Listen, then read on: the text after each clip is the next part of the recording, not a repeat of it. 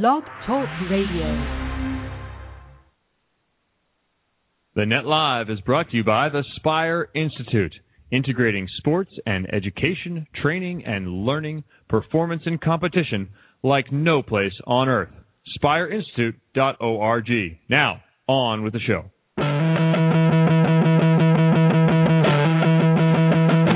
It's that time.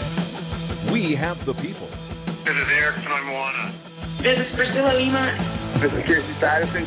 The story in real time. We're a much better team now than we were then. I'm not looking at just this season. I'm looking at the next four years. You're listening to The Net Live with Barney. You didn't win, so you must not have done a good job. Peter. There's no better angle for sure uh, than the one from behind. Reed. All this travel and plane and priorities been really getting in the way of our relationship. And DJ Roche. I have great thighs. It's The Net Live right now. Uh, there is no better angle than the one from behind, and that was sh- proven again when you watch the national championship game, Barney. Welcome, The camera angles from the backside are phenomenal. Shows the welcome whole game. to the Net Live, ladies and gentlemen. That's Kevin Barnett sitting in a full home court. Jeremy Roche, as you can tell, because the music is back, the intro is back, that he's in house doing his job. We took away his microphone though. We handed it to someone much better looking, certainly taller. Kelli Tennant, welcome to the Net Live. Thanks. This I- is awesome, and I have great thighs. Sorry. I, I love that you can't talk over there. I love that you're sitting next. The best, there's no question, the best, best angles from behind. Yeah, And I look over at him like, what? I just needed for her to know that I meant. I just muted all of you for a half second, just so you know how much power. I have wondered what happened Yeah, in my suck head. Yeah. Yeah, I just wanted her to know what I meant. I mean, the camera angles Sure. in volleyball, our sport, is better from the jib in the end zone. That's what that meant. But Well, of course, Okay, I wanted her to know that Yeah. I yeah I, I meant you had to win the championship every year, or you weren't doing a good job. That's okay. is that the dumbest thing you've ever heard? It is actually the dumbest thing I've ever heard.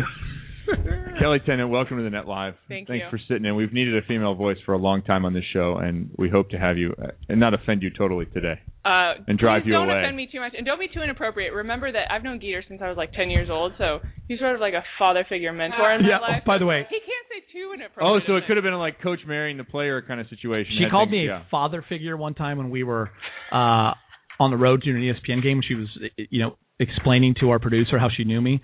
She's like, I knew Geeter when I was like 10 and he was like 40 already, and it was really weird. Like, He's like a father to me. I'm like, dude, I'm not that old.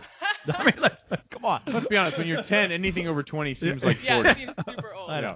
Hey, the show today, we have a huge one for you. It's going to be the last one of the year. We're going to take off uh, Christmas and New Year's because, you know, we don't work holidays around here. But we will be back in the new year. This, today's show, we have Jerritt Elliott, national champion. We can finally say Jerritt Elliott, national champion, calling in.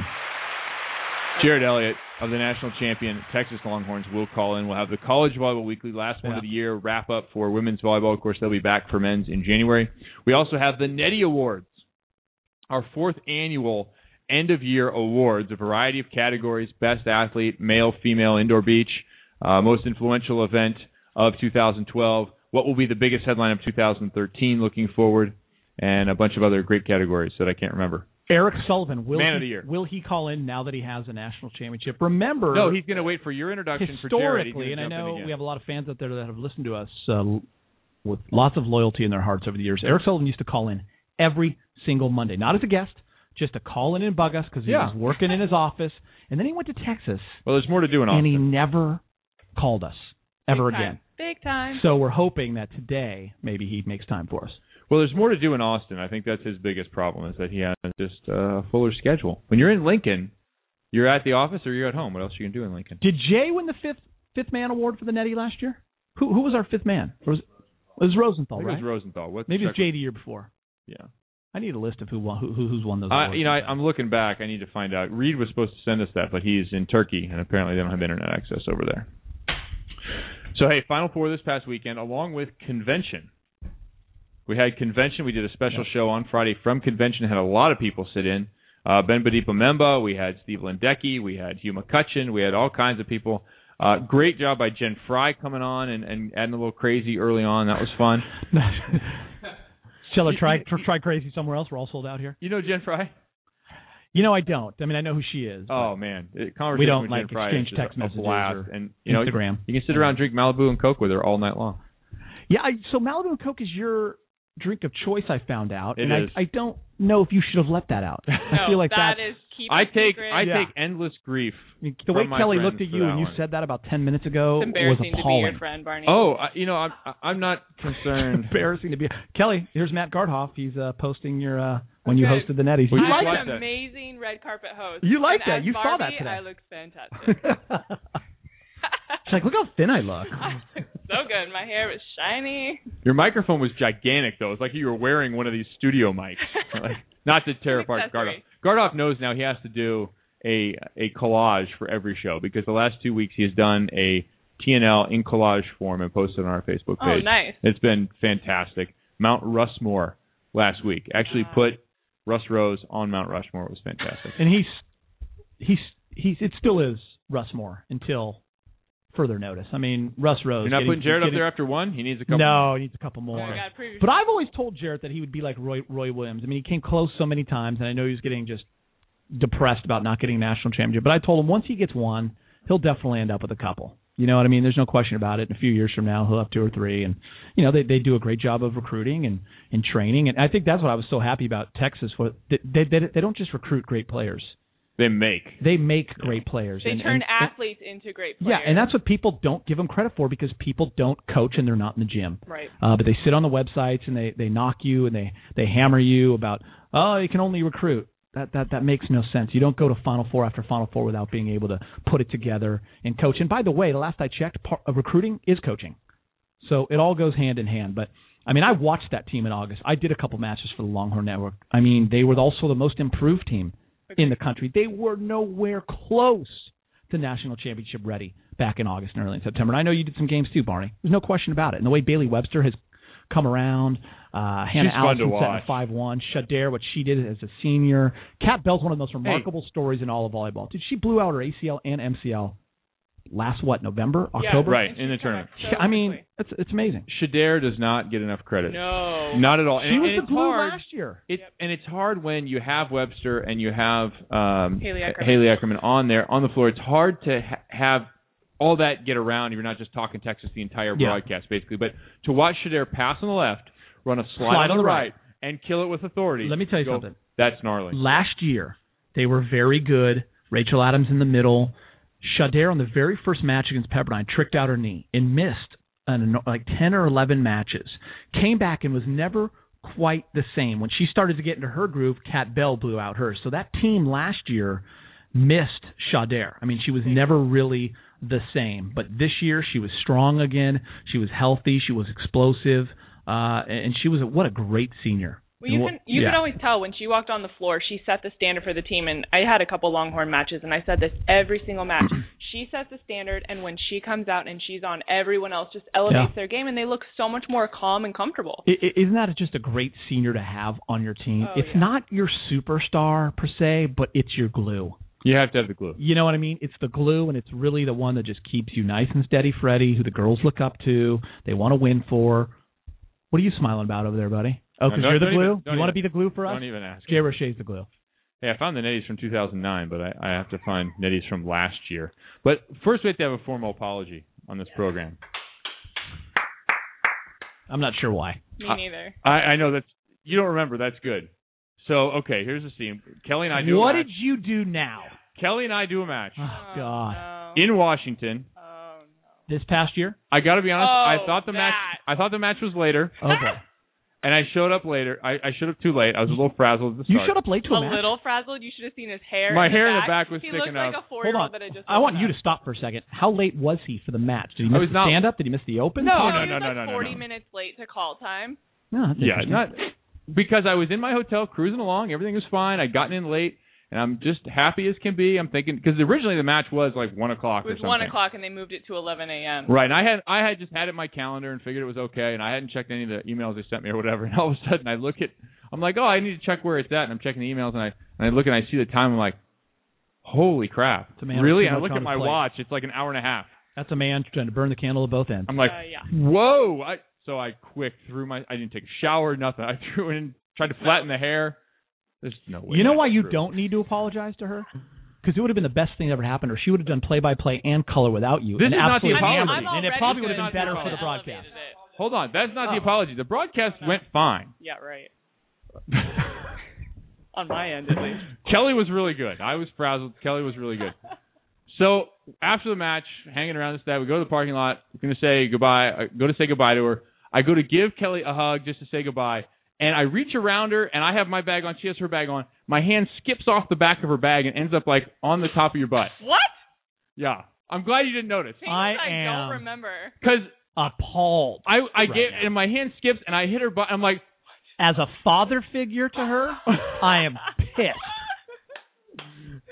I literally I was like, what the fuck did I just do? Like, oh, I just dropped your clock. Oh my God, that was your first f bomb. That's my first f bomb on the Net Live. He's really frazzled. Did by you this. just throw out an f bomb on our That's show? I'm glad you don't remember. No, it wasn't even grades. My hand was there, and I did not like. I gave you a, a squeeze. I did not squeeze. I'm like, whoa, My butt is squeezed? whoa, dude, No, dude, dude, dude, dude, time out. At 10:10, 10 minutes into the show, an f bomb has been dropped twice by Kevin Barnett, the fourth in the history of the show. That is awesome. The seal was Reed, broken by Gervais. Reed is going to completely panic. I could not be happier. I, I think this is where the show should be going. Merry Christmas, everybody. yeah, Merry effing Christmas. By the way, last show of the year and maybe the last show of all time. Kelli, thanks for joining us. so Kelli, I'm sorry. I in a in a uh, My question is this: How long did you leave the hand there? well Clearly not long enough. through the hug, but I did not squeeze. I realized where my hand was, and, I you didn't felt like, like God, do I whole- even mention this? Yeah. Yeah, and then I, I we're, it was just kind of quick. You were rushing your car. It was, it was raining. Well, Yeah. and then he wonders It was why I don't want Washington. to hang out with him afterwards while we wait. Yeah, I was like, hey, exactly. let's hang out. He touched my butt. Exactly. She's like, this guy's weird. Weirdo. Totally harassed. Yeah. Wow. God. We He's digress for a good for reason. matches Yeah, that now. was. Yeah, that I was know. fantastic. Yeah, and strangely they canceled the rest of my Pac-12 matches. I it was odd. Wow. So You're Kelli forgiven. Tennant, Kelli Tennant, I'm sorry. It is okay.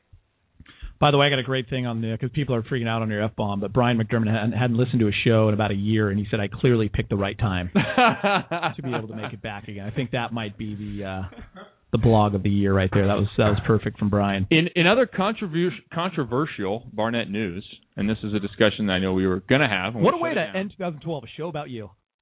We're going to get to everybody else. the All American Banquet. I went to Louisville to host the All American Banquet.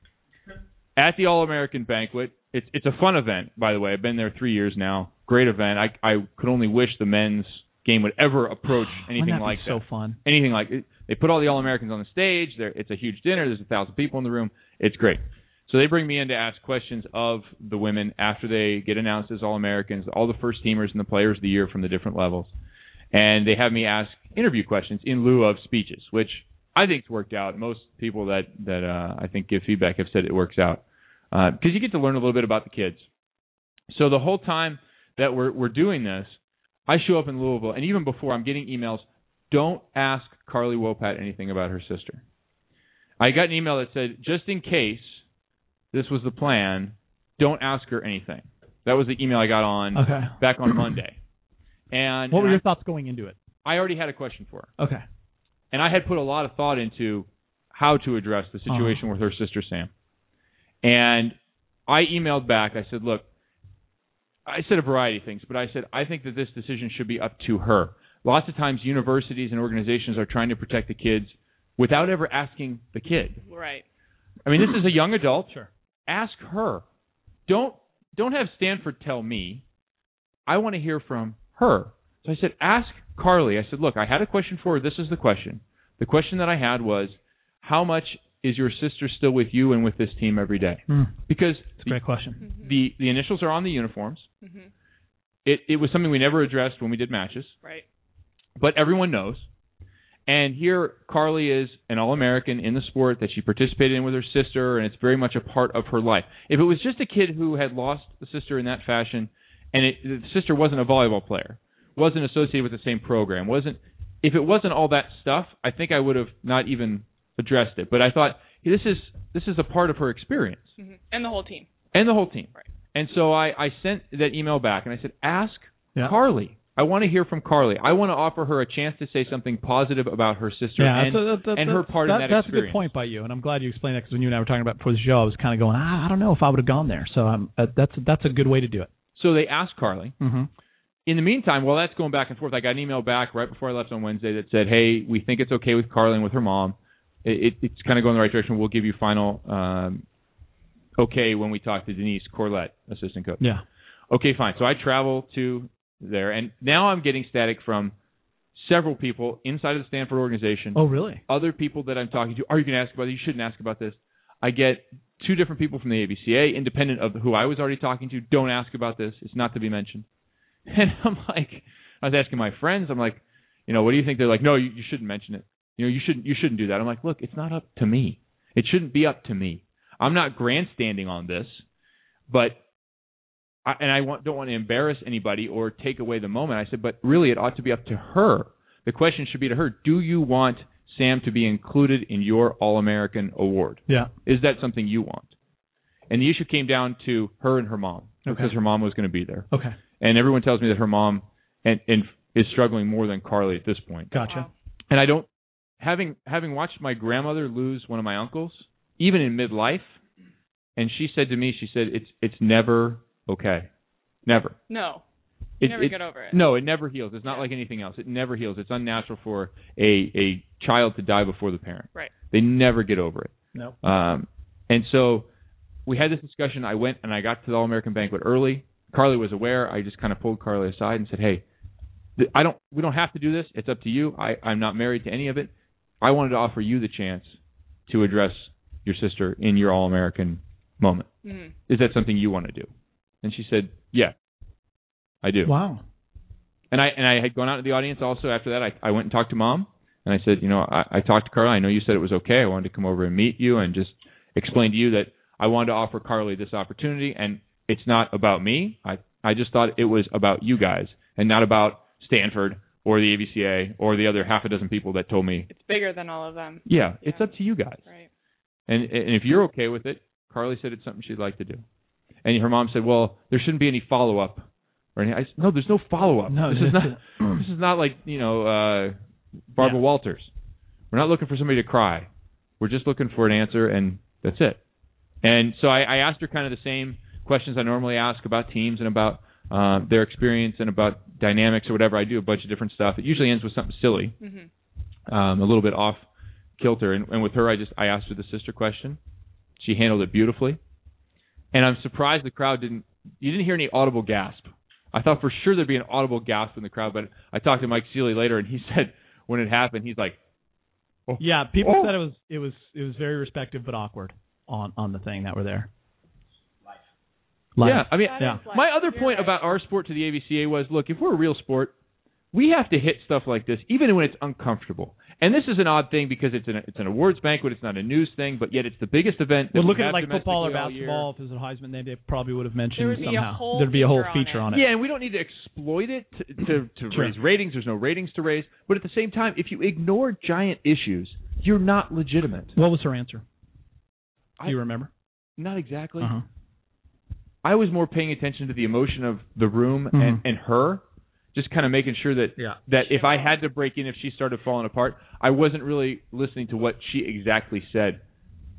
Yes, Jeremy. How was the response from the ABCA and all your higher ups afterwards? Everybody was happy because it had been clear. Seeley said he was kind of like, oh.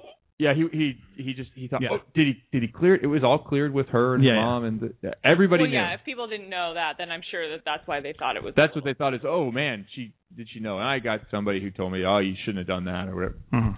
You know, look, that's not my decision. I I I felt like the opportunity needed to be offered because it was out there. Yeah. People knew about it.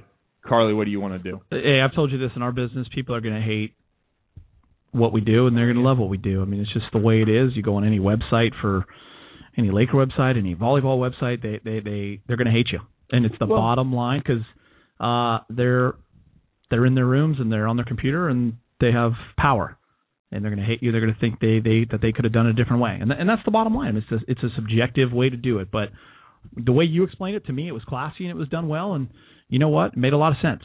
And it is about her. It is her moment. So if she's okay with doing it, And There I fe- I felt good too because ran into her later in the in the lobby of the hotel. Ran into mom. I just I I talked to mom for a second, just a couple of compliments about Carly, and kind of got out of the way. And then Carly was down there and hanging out, and she came over, and gave me a hug, and we talked a little bit. And I found out that she's my new favorite volleyball player in the world. Yeah. Because she wants to make volleyball a full contact sport. Said that to me. Yeah, I said- love that. and I said, Carly, you know what was in my bio for 10 years? When the what would you change about the sport question was in my FIVB bio, I said, I'd make it full contact. Like, you, Yeah. you're my favorite player now. Because I'd asked her, my first question to her was, what's with the serious face? Because you see her in person, she's smiling ha- off the court. When she's warming up, it is a serious face. Oh, She's going to so kill somebody. intense. Oh yeah. And she said, well, look, I want to win, and I'm having fun, but I want to win. and so, You have to admire that. yeah, I said, that's the way I played. I always played grouchy. Yeah. And I just, she's my new favorite player, Carly Wopat. I think she's a great kid, and uh, I, I'm a little older than her, but I think coming from a young woman's perspective, um, I think that that's the kind of thing you want is to pay tribute to somebody, and having that kind of stage to say something where she hasn't really been able to do that at all. I haven't seen any quotes from her. No one has come out from their family and really That's said a good point. much. No information from her yeah, at all. Yeah, and so I think that was a perfect time for her to be able to kind of bring her sister in, and obviously she was a big part of her success in volleyball and why she loves the sport and all those things. So I think I think that's great, and the fact that you talked to her before, I think it was handled really well. One of the things she did say that I, I do remember the early part was she said, "Look, she's with me not only in volleyball and some of the big things, she's with me in all the small stuff. Yeah. And It's really cool. important. Just you know, getting up in the morning. You know, with the tragedies over the weekend, not that we're getting Oh, sidetracked here, but it's you know, it, it was talked about on our show. Like, do we mention it? Do we say, "Hey, what's with a heavy heart?" And and you know, we ended up not mentioning it and just going on with our show. But it's you know, it's it's a tough line to, you know, because on on that day and and every day, sports is secondary. Stuff in real life and going- truth yeah, into the I mean, distraction that we are. Yeah. you know, you know, it's not that important at the end of the day. I mean, I have a guy that tweets me every single show and says he hates me, and and he can't watch Lakers pregame. yeah, yeah, sorry, it's, it's, it's Jay Roche. And you know, it's the same guy, and, and he can't watch Lakers pregame. And when am I going to be? When am I going to be done? And so I, I haven't tweeted the guy back. Finally, the other day, I was like, dude, I got a three year deal. Like, you're you're, I feel bad for you. Like you're going to miss every game for three years. That's a bummer. Sorry. And I haven't heard anything back. I love that. But it's like, dude, there's bigger things, bud, than than you know, than this Laker pregame show or this show or you know. Yeah. I mean, there's there's real life stuff going on out there. You know, people Perspective. just, yeah, put a little perspective into it. exactly. it. People lack that so Yeah. much. Yeah, people get so vicious on the boards and stuff, and you're like, dude, you really have nothing else to do? Really? Well, it's usually, to be honest with you, people that haven't done it, whether it's play, whether it's coach, whether it's broadcast, they haven't done it. It's easy to sit and pick apart. Everyone can do it. I mean, we can look at this person and go, oh, look at the way they do this, look at the way they do that. It's so easy from the sideline. Until you're in it, that, that's why reporters aren't afraid to, the people who've never really played sports that are reporters ask certain questions because they don't have any sympathy for that coach or that player. No, you know what I mean? They can they've feeling never had that feeling. They know what it's like to be in a locker room. They know what it's like to lose a big game. They don't know. Yeah. So you ask a certain and that's why they're successful at what they do. You got to be fearless with it. Yeah. I mean, you got you got to be respectful but fearless. And people who are sitting in their cubicle and make a mistake, it's just them in their cubicle. Yeah. Right. You know, people we make a mistake, drop an f bomb, watching. it's on air. Well, this brings you back to where we should be going, and that's the national championship. I mean, I Yeah. felt great for Texas because they have gotten a lot of flack over the years in terms of great recruiting. Do the players develop? Can they win the big one? Why didn't they adjust after Russ won Game Three in 2009 and they were up 2-0? Why didn't they spin the dial, even though they were a swing away from winning the national championship, tying it up? stuff. There's always that stuff. People can always sit on the sideline and say, "You should have done this. You should have done that." But until you're in that moment, and a part of that team, and in that locker room, and on the court every day at practice, you don't know what you would do. It's so easy for us to sit up in section 105, seat three, three and four, and go, "Dude, why didn't they do this? Why didn't they do that?" That's what makes sports great. We all think we can do it. The Monday morning quarterback. But until you're in that moment, so for Texas to win like they did, and a lot of coaches were picking Oregon after the way Oregon beat Oh, Nebraska with after they beat Penn State. Man, that team looked it was tough. unbeatable at that moment. And the way Texas dominated them. I mean, I don't know if you could have been better prepared. I don't know if, if you could have played better in a national championship match. So for them, I'm happy for them because they were prepared. And maybe all those losses and all those tough ones and all those times of getting close and not getting there, maybe that prepared them for this moment. I I agree. Maybe it did. So, you know, uh, for all the haters, I love that Texas got the title. You can never say another word to that staff or those kids again, and and and, and they deserved it. And I was happy for them. Uh, they did a great job, and I I tell you what, in that semifinal with Penn State and Oregon, Penn State's block kept them in it. Penn State was not doing much, No. and Penn State's block kept them in it the entire time. That one run they had coming back from 2010. Yeah. I mean, I've seen 2012. I haven't seen 2010. Yeah, and then it ended what 29, 27 or something, whatever that that set score was. You talking about the Oregon Penn State. Oregon Penn, State. Yeah, that match was unbelievable. Crazy. But the, it was the blocking. Katie Slay just Yeah. killing it in the middle, blocking wise. And you know, Lauren Plum, I, I think what people really, you know, you look at Plum, she's so dynamic, athletics. That's a good, great ball. I mean, you, you know, when you got a senior setter like that who's in his zone, it's it's hard not to favor them. And uh Bergsma, Oh my player of god. the year. I mean, they just had it going on. She went off at She the was end going of off, the yeah. semifinal. Yeah. I give a lot of credit to Michigan, Mark Rosen. I mean, that Oh, team had. Texas They on had the it. ropes. They had it. They had them on the ropes, man. Yeah. Uh, but there's a point in that national championship match. I know we're going to talk about it all later, but the way Texas, because all my friends were texting back and forth, you know, that are all friends with Jerritt and stuff, and everyone was on a group group uh, group text, and you know, after the game one, a lot of my buddies hadn't been watching all year, like, oh my god, they're going to roll them, and I was like, game two's the important one. Yeah, it happens all back. the time. That's So. Oregon goes up 17-14. Texas ties it at 17-17. Oregon goes up 2017. Texas comes right back and ties it 20. At that point, I was like, they're showing me something different than any other Texas mm-hmm. team. And the same thing in that Michigan match. They showed me more than any other Texas team. I think that's why I thought it was their time. And then they did it just like UCLA did it in set four last year against Illinois, where they pulled away. Texas did the same thing. I mean, they just imposed their will, and that night they were the better team. They're the best team in the country. So, a qu- question on the chat 18 to 1 in blocks. 18 to 1 in blocks. 18 to one is un. I mean, that's unreal. unheard of. The question was, would the non-call in set two of the Chowder set and net change the match, Oregon versus Penn State? Remember, there was a mishandled ball. Everyone says, "Oh, it was a mishandled." I thought it was pretty well chucked. I must. I was sitting pretty far away still too, but it, it looked pretty well chucked. Huh? Yeah. I don't know. There's always those calls. Every There match you're gonna have those calls. Exactly. A, ma- a match in the middle of the season, the beginning of the season, there are those calls. It evens out in the end, I think. Uh, one more thing on the All American banquet. Yeah. The kids make the fun of the All American banquet, and Lauren Plum got her to do an impression of her head coach, Oh my gosh. which was awesome. Yeah. I would have loved to. have I don't that. know him. I don't know him. No? You know him, right? Yeah, I know. I know him. I've talked to him quite a few times. He gave us quite a nice little tour of the facility. Oh when we were yeah, there, Barney. he was excited about the. And he was on the facility. show And I'm last week, right? excited the about. facilities. He was I on the show right after I left intent. last week. Yeah, no, he well, Jim Moore, uh, he had a practice schedule problem. Oh. Jeremy and I were hanging out here talking about who knows what for 15 minutes, and we actually signed off. We actually had the end music playing. We were gone, and he popped up. So we froze the froze end music, came back on. Hey, we have Jim Moore. And we talked to Jim Moore for 10 or 15 minutes till the show was over. Uh, but yeah, he he he he gave us plenty of time whenever we had a match together or needed to talk to him, and Yeah. he was awesome here on the show. And so, uh, you know, Jim is uh, he's a unique guy. He's called the Mad Scientist. Yeah. Likes that title. Yeah. He's done a great job there, I'll tell you that. I I um, Doormat to the national championship Yeah. game. Yeah, I'd say has done an okay job. I hate to bring it down and bring it back to volley, but uh, I'm always happy for players like a Hannah Allison, the setter, who come through in big moments, who've always been kind of that player that's like, well, is she good enough to really win? I- You know, if she doesn't set the ball well, they're not going to win. Oh, that plays inside. It's tight. She's kind of killing them. Plum's better. I thought she played great in that national championship game. She had a couple of moments in, in that second set where she wasn't on point, but I thought her serving, defense, blocking, leadership, setting the right people. She got Sha'Dare going. I, I thought she was great in that match, and I loved seeing that for her because the setting position over the last few years has always been the inconsistent part of their game, and it was like Van Orden last year.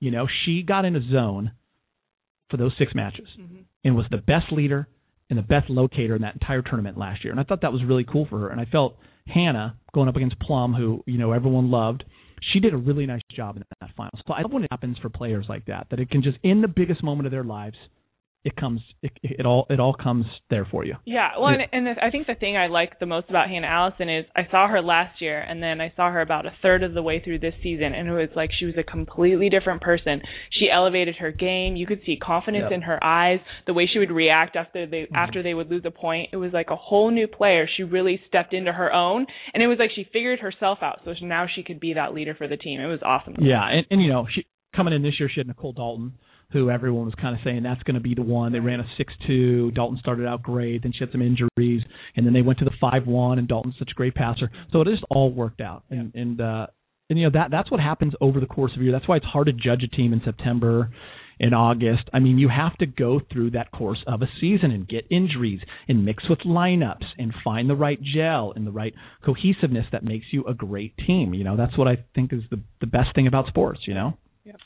How about Sarah Palmer? I felt good for her in the Oh, semifinal because yeah. she oh. was maligned all year long. We asked Jerritt about oh that. man, Two and they huge, rode. He rode her. I mean, he was always hard on her, man. two Yeah. huge digs down the stretch of that semifinal match, stepping in underneath the It was block, 12 left side 10, swings, 12 10 three in a and row. she's lipping them up. Yeah. fantastic plays. So They her kudos were- for Sarah her Palmer. movement. Yeah. Oh my gosh, and new she had level. great fire, man. She had like she was like that that one that in the you know when the girls come together in the middle of the court, she was the one screaming and stuff. Yeah. It, yeah, she was uh, like I said, a great moment for those kids. Yeah, we're definitely going to talk to Jerritt Elliott about all those individual players and the experience of coaching that team.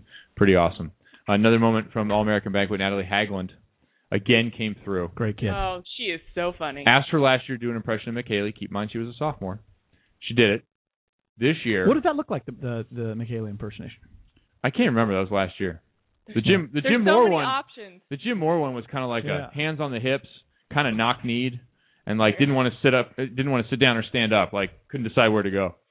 So that was fun from Lauren Plum. But Hagglund, I knew I could count on Hagglund. Yeah. So I asked her. I said, if Mick Haley were an animal, Oh dear. what animal would he be and why? And I saw her later in the night too, and she said to me, she said she was thinking something else because she she took a second. I was a little worried, like, uh oh, because she was still kind of facing me, a little worried, and then she kind of pivoted just a little bit to the crowd. And I thought, she's got it. Got. Here we go. And she said, well, definitely a reptile of some kind. She- and everybody's like, ah, and she goes, and she goes, wait, wait, no, no, that's a good thing. I, I love reptiles. Reptiles rock. That's I just said, yeah, definitely a reptile Was of some was kind. Mick there? Yeah. Oh, that's Oh great. yeah, yeah. Oh my gosh. So and then she went on to say a couple of things. It was it was awesome. Crowd was just rolling. So. I mean, that's another kudos to team. Hagglund. You know, there's so many teams you go, hey, they have a shot. I think when Texas beat SC, I was like, God, maybe it is their time because they SC's a good team. I know. and it was that just lots was of good teams. beatdown. Yeah, and you know, and and and, and that, that's what we said last week on the show. All, every one of those teams could have made a case. I mean, Michigan was riding the magic carpet like you couldn't even believe. They had just the destiny in there. And then They Oregon, all of a sudden, you're like, people. when Oregon beats Penn State, you're like, man, a couple of seniors, they just have hit it. It's their time. And you can say the same thing for Russ when they get there. Oh my God, Penn State's back. They're as good as ever. So it's just it's an unbelievable uh, weekend how it all works out. Yeah. I think USC so young. It's kind of like the Stanford thing. They're yeah, they're going to be top team. three next year, aren't Haley they? Crum They only lose Katie. Fuller. Yeah, that team's going to be ridiculous. The same with Stanford. Texas Yeah. will be good again. They only lose Sha'Dare. I mean, that, it's going to be. Yeah, it's going to be really intense next year again. They only lost their glue. That's not. Yeah, I know. Actually, when I said that, I was like, Glue. yeah, it's a lot big. But but you know, when I was talking to Jerritt about this yesterday, it's great. You know, when seniors move on, you you know, the next group kind of comes up. Who Mm-hmm. you know, maybe Palmer. You know, who becomes the glue next year? You know, it's uh, Bailey Webster will be a senior. You know, you, you know, it's nice to see how kids kind of blossom and Yeah.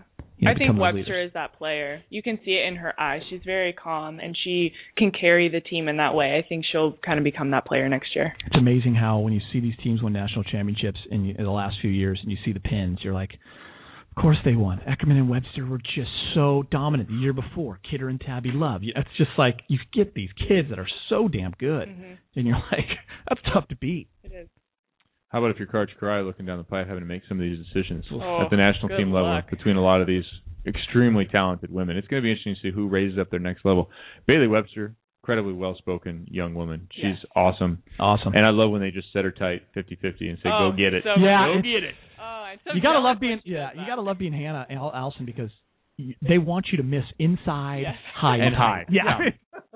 Yeah. Couldn't be better. That's a fun mistake. I, I I I would have been a great setter at Texas because my chowders were always inside. It was fantastic. You heard it here first. Dieter would have been a really good women's volleyball. I would have been a great women's setter at Texas. You would look really good in Yeah. spandex. Oh God. Or but were there buns bird back in He your should wear buns. Yeah, he'd wear buns. Um, I was the I Buns just called era. you old. I'm sorry. sorry. Yeah, you, you did again, and you've done that quite. a I'd few squeeze times. your You're butt if you were wearing buns, Skeeter. All right, so we have uh, uh, the net the Netties coming up here on the show. Most influential volleyball event of 2012. Sullivan never called in. Team USA Player of the Year. That's men's and women's beach and indoor. We also have Headline of the Year. That'll be for 2012. Biggest disappointment of 2012 could be an item, an individual, whatever. Number five, uh, biggest surprise of 2012, and finally, an issue that will be influential in 2013. And I guess then the person of the year, volleyball person of the year. We have the Netties coming up here. We hear from everybody. Kelli steps right into the show and uh, has some picks, right? Yeah. Right on. She had a warning. We cleared it with Kelli. It was all cleared.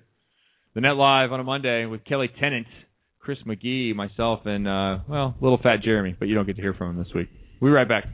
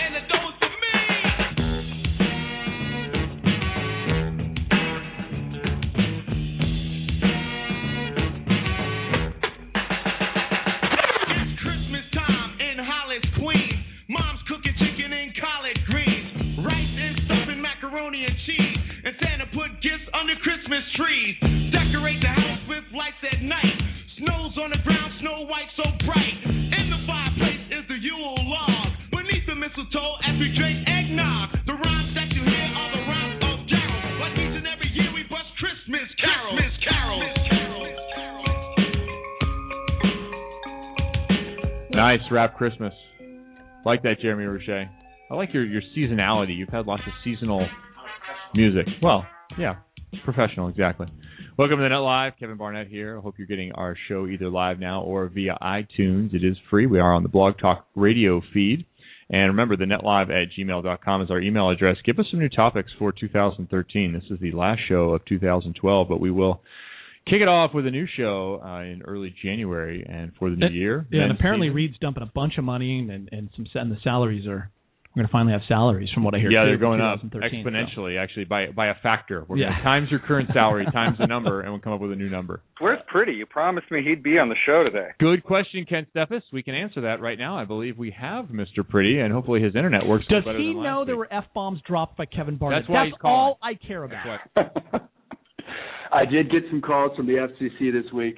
Uh, thankfully, since I'm out of the country, it goes straight to voicemail. Um, but uh, you guys, it's good to talk to you. I hope this internet connection can last at least three minutes this time, and I don't ruin the show again. but uh, I just want to start by saying it's been a great 2012. You guys uh, have been putting in some great work. The numbers reflect it. People are starting to uh, continue to latch onto the show. The numbers are growing, and um, it's great to see the passion that you guys have for our sport and the show. And uh, I just wanted to say thank you uh, for all your hard work. You know, it's not every day the CEO calls in, and I I am giddy inside. But I do have to ask this, Reid, uh, and I know you were joking about the FCC. Did you hear the Barnett slip with the two f bombs? I mean, it was one of the more incredible moments in the history of our show. Only the third and fourth time the f bomb has been dropped. You know, Peter, um, you know my religious background, and um, unfortunately, for the better part of the last 15 years, I've spent most Sundays in a locker room, uh, and so I've become desensitized, and so that one almost just passed the uh, the goalie on my end too. I bet you would have bet a million dollars that it would have come from me, the first one from a member. well, you know what? In light of the holidays and uh Christmas bonuses, I cleared it with the wife today, and I wanted to let you know that Taylor Swift is playing in LA in June, and uh, we are happy to bring the fo- the the four of us and our wives and girlfriend um, to go see Taylor Swift. Now, normally I would like to give a gift that I would enjoy, but I knew this one would strike a chord with Kevin Barnett, uh, and so Taylor Swift in June, the eight of us Christmas bonus. Yeah. Yes. Maybe look at Kelli Tennant like, do I get to come? You got to put in a little more time. Be here a couple more times. I don't think times. my boyfriend wants to see Taylor Swift. No offense. We're all party with the crew. Hey, we are never back together ever. Ever. Ever. Never ever. Reid, that's awesome. I'm fine. Glad this program. Hey, uh, Reid Priddy, we're wondering if you can help us out with uh, a review of last year's Nettie Awards. I know you don't have it in front of you, but is that possible to pull that before the end of the show today? I will do what I can to uh, check the archives. Okay. All right. That would be excellent. Can you give us a quick turkey update as well? We know uh, things have been going well. You've been traveling. You've been a part of uh, Champions League or CEV. That's why you were in Russia last week. Yeah, things are turning around for us. Uh, you know, it was tough. I tore my shoulder the second practice that I was here, um, and that was a little bit uncomfortable to say the least. Uh, to show up late and and then get injured the second day, but uh, I'm, I'm 100% healthy now, and the team is coming together. And um, we uh, we had a good win last night against uh, Brooke Billings' team. Um, they're playing great, man. Brooke is playing some of the best volleyball that I've seen him play, which is uh, awesome to see. Such a good guy. And uh, we they, they went up 2-0 on us. We came back and won in five. Uh, we have three matches left before a nice day break back home. So hopefully I'll get to see you guys over the new year. Um, but things are looking up for us. We uh, we have a chance to reach the final four of the cup. Uh, we've advanced into the uh, challenge round of CEV, and um, it looks like uh, uh, we could be in the top three of the, the league at the uh, at the halfway mark. So um, rough start, and uh, we're starting to hit a stride. So uh, we're, we're pumped. Reid, you're like the Kobe Bean Bryant, uh, not in a lot of ways, but in some ways, uh, in terms of the length of your career. 17 years in the NBA, he's now talking about the end coming soon. Do you uh, do you see the light at the end of the tunnel? Are you feeling good? Are you going to keep going for a few more years? Can you give us a little insight? Well, um, I've always toted that line between switching to sand, and, uh, and and right before I left for for Turkey, I was faced with an opportunity, and, and was right there again thinking about that. And um, it's just so hard to leave the indoor because I feel like I still love it. I feel like I still have room to grow and get better. Um, and, and Turkey provides an interesting um, just in this stage of my career, I, I feel like I'm more a part of the team building part. Whereas in Russia, I showed up, I did my thing, and I went home. Here, I'm in discussions about team building, uh, talking with younger guys, and they sort of have given me uh, the room to um, to be more than just a, a player who shows up, and I, I really like it. And it's a great club. Uh, Turkey is is sort of the hidden jewel right now, and uh, it's sort of an emerging market. Um, they've got tremendous resources here. So, you know, I want to play in Rio one way or the other. And um, of course, we're all waiting to see who is going to be the national team head coach. That's going to really um, make.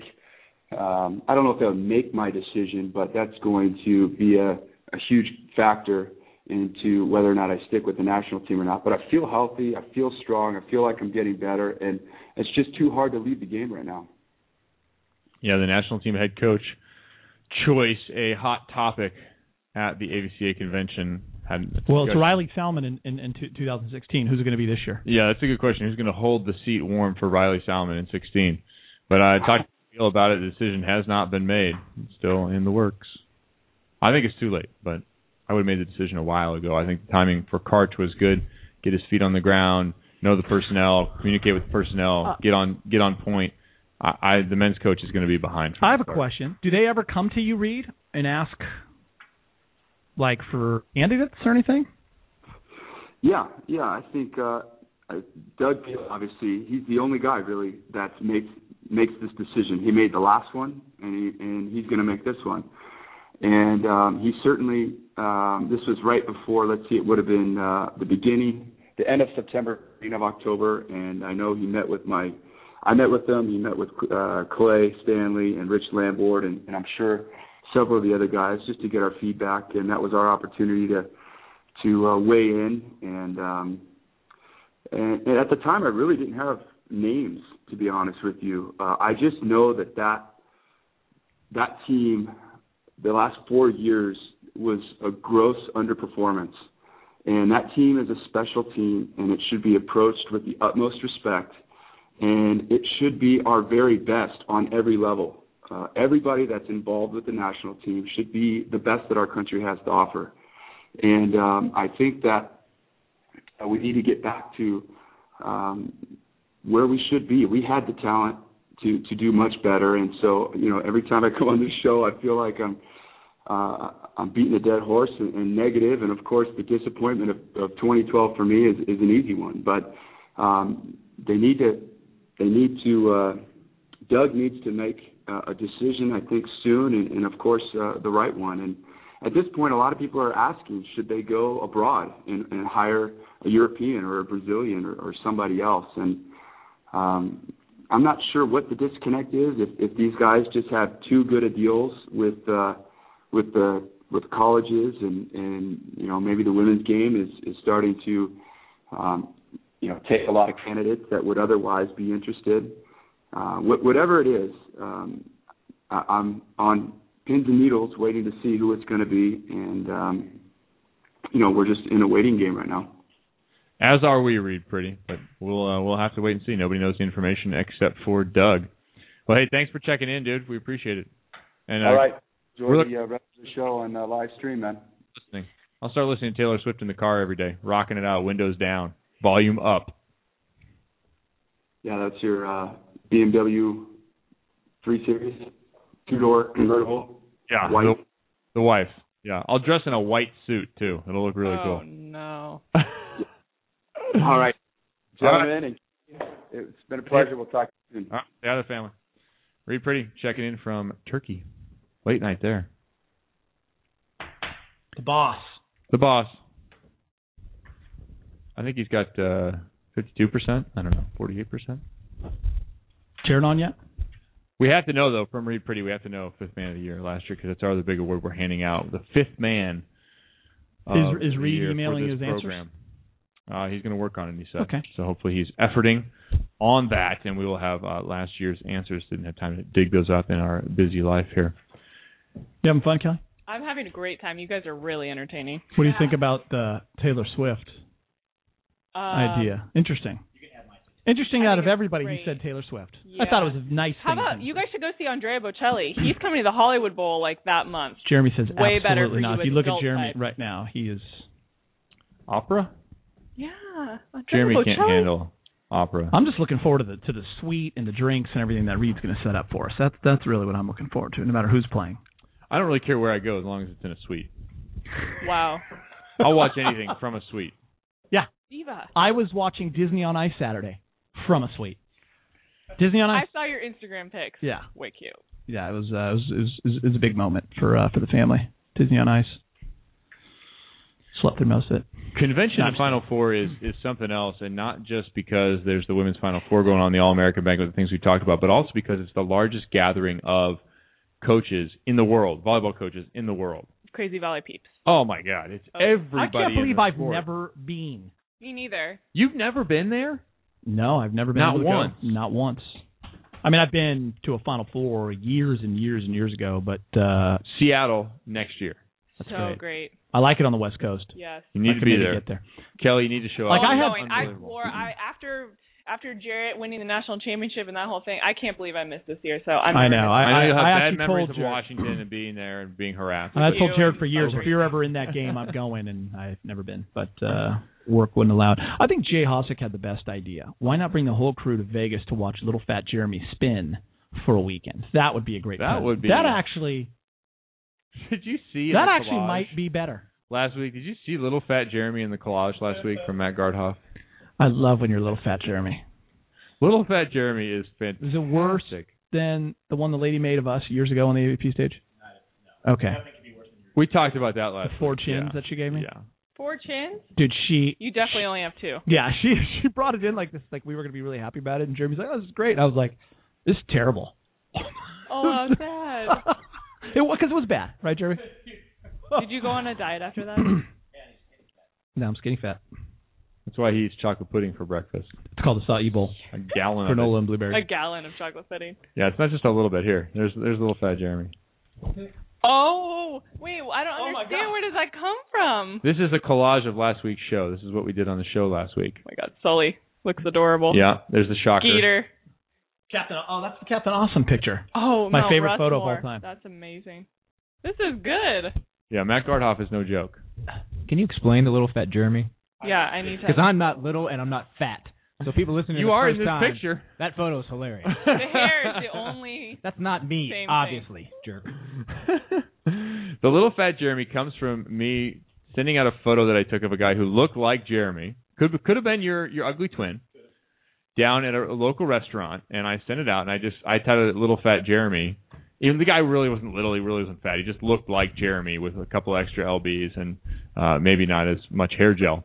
And that got drawn into the conversation with Jay Hossack a few weeks ago, and we decided that Little Fat Jeremy actually should be the next sandwich at your local deli Yes. or a burrito. Totally. I'll have the Little Fat Jeremy. Yeah, that would be good. And then Gardhoff put up Little Fat DJ Roche. with, by the way, you're spinning a record. I don't know what you're doing with that record. It better be a scratch track or something. I don't know. it's definitely not actual music on there. But yeah, these collages are awesome. The Shocker, I love the Shocker being on there too. That was funny from Wichita State. Of course, Bo knows. Lots of discussion. That came up with a couple of different people. That whole uh, 30 for 30 on Bo Jackson. A lot of people brought that one up at convention just randomly in conversation. Popular. Do people stay for the national championship, coaches wise, or they usually get out on a Friday after the semifinals are more packed some, or no? Some large amount of people of the coaching staff leave on Saturday morning. Myself included had to Yeah. get back here home, but there's a lot of people that leave. So Saturday. everyone goes to the semifinals. I think the Semifinals semifinals would is be a great night of volleyball. Yeah, because the question becomes, oh, what suite are you in, or what suite were you in? Where's well, the I was tequila? in I was in 73, 71, 63, 62, 61, and 59. Those are the suites that I was in throughout the You're night really of popular. volleyball. Well, you have from five o'clock, and in this case, five o'clock till twelve thirty, That's pretty fun. or seven o'clock to twelve thirty. Sorry, I did the semifinals in sweeps last year. It was real fun. that's a blast. Yeah, How did you not go to convention? You went to the Final Four, but you didn't go to convention. I don't have no understand. idea. I was too busy hanging out with my friends and that. And what about the city of of Louisville? They did- they, they really brought it, right? I mean, that was a great place. I mean, wasn't it sixteen thousand or something? Am I uh, way off on this? No, there I were thought that's what I fourteen heard. thousand tickets sold for semifinals. Mm-hmm. I don't know what it was for the finals Um, because I was gone. Someone on the I showed Yeah, up on remember. Wednesday night, yeah. and I went to bed about three thirty. I got there at midnight. I went to bed at three thirty because we went out a couple places, O'Shea's, this and that. And we needed some food, and White Castle was just up the road. We went to oh, White Castle. classy. Yeah, really nice. Yeah, and they're not even burgers. It's like if spam was in a darker shade Oh. and a lot thinner, that's White Castle. And because I've eaten Krystal Burger quite a bit in the South, love Krystal Burger. Never heard of it. Way better than White Castle. White, it was terrible. It was a great idea at two thirty. It was a really bad idea about five thirty when I was in bed, just kind of. Oh. Yeah. Someone wrote, "No city where the bars are open till 4 a.m. should ever be allowed to host again." Uh, the opposite of that. Yeah. Yeah. I would say they should all. I'm I'm Yeah. I'm, I'm Quiet confused. down. Please, KC, Because I was on that one. I was really happy that the bars were still open at two. Because around here in LA at one thirty or one twenty, they're ripping drinks out of your hand. Yes. Which is a joke because people think LA is a party town. No, No, it's not. it's not. Uh, the last three days in Louisville. uh, Salima Davidson just said, Rockwell. Jerritt, yeah, Jerritt just left his phone charging with me. He should be back soon to call. He was doing a Longhorn Network uh, interview. Longhorn Network. All right, so we will have Jerritt Elliott coming on here shortly. He'll he'll get in a love fest with Geeter, and we can all watch. It'll be awesome. I, I don't I don't understand what that means. Did you see the character here too? Did you see this one? This is an old one. Check out Geeter in there. Can you pick him out? On the right. Yeah, there he is. Where? Um. Right here. Oh yeah, look at that. Look yeah, your face. Yeah, that's Definitely it's, not that it's large, Gardhoff's honey. worst. Worst ever. Whatever. I like him. He made me look skinny, like a Barbie. Take that. Everybody's on their phones. Go to break. Great show. Let's take a quick break. Come back. Hopefully, Jerritt uh, on the other side. I think we got him right on the other side. And then we got uh, Volleyball Weekly coming up. Last We one of the year. We From do. the Netties. And the netties. We got to go through the netties. It's going to be good. The Net Live is brought to you by the Spire Institute, integrating sports and education, training and learning, performance and competition like no place on earth. SpireInstitute.org.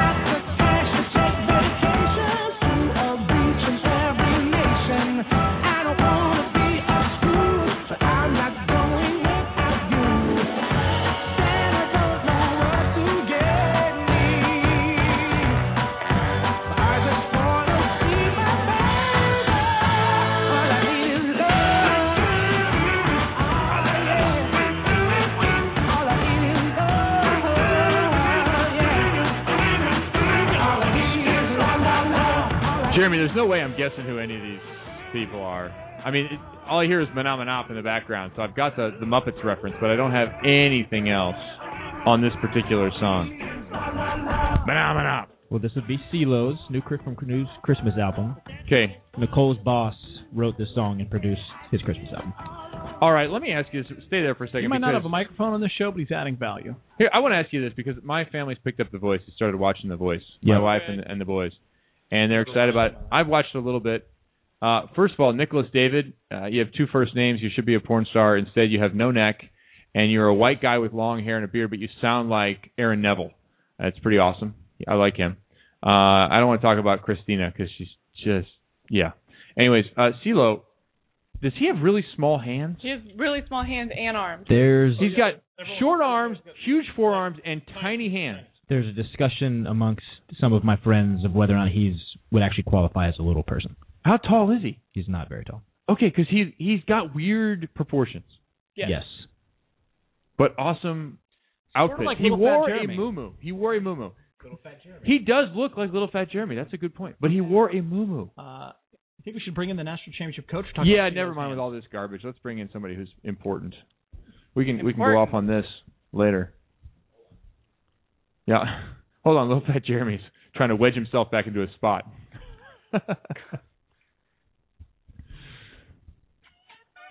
Ooh, God, you're giving him a good one, aren't you, Jay Roche? Like, like it's the AVP finals in if Manhattan Sullivan Beach. gets on the phone when you finish this introduction, I'm We burning the up. studio down.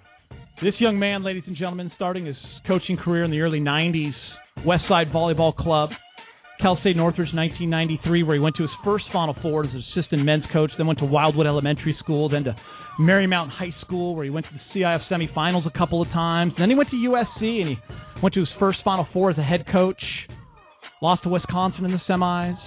And then he went to Texas and he turned the program back into the dominant program that it once was in the late 80s, early 90s. He went to the Final Four four times in five years. In 2009, he was knocking on the door, up 2-0 to Penn State, losing 15-13 in the fifth, and sobbing, sobbing daily. But now, ladies and gentlemen, he has climbed back out of the darkness and into the light from the University of Texas, your 2012 Coach of the Year. And now we can call him a national champion. Ladies and gentlemen, Jerritt Elliott. How we doing, Geet? I'm good. We have Kelli Tennant here, Kevin Barnett, Hello. Jeremy Roche, and we are so excited to have you, national champion Jerritt Elliott. Uh, our first question is Have you slept? Uh, I got a little nap in yesterday for about four hours, and I think I got about three hours last night until Sully called me this morning with business already to focus on next season. Now, Jerritt, I have to say, man, when that uh, when the ball dropped after the stuff, uh, and and and it and, and you had that moment where where you've won the national championship. For you, who's been wanting a national championship your entire life, what what was that like for you? It was surreal. You know, we we had a feeling it was going to happen. At 23, I said, Lima, this is ours. And uh, you know, I got up and I was looking for Khat, and I I turned to Sully, and he kind of gave me the big open arms, and we jumped and celebrated together. Then Khat came and dogpiled on me, and just it was an unbelievable experience to share with our players and and our staff. Yeah, you're, you're, you're the celebration. I have it on ESPN. I've watched it probably 20 times. Salima kind of gets off the bench by herself and double fist pump, and she's just kind of in awe, looking around. She doesn't know where to go. And then she turns back to you.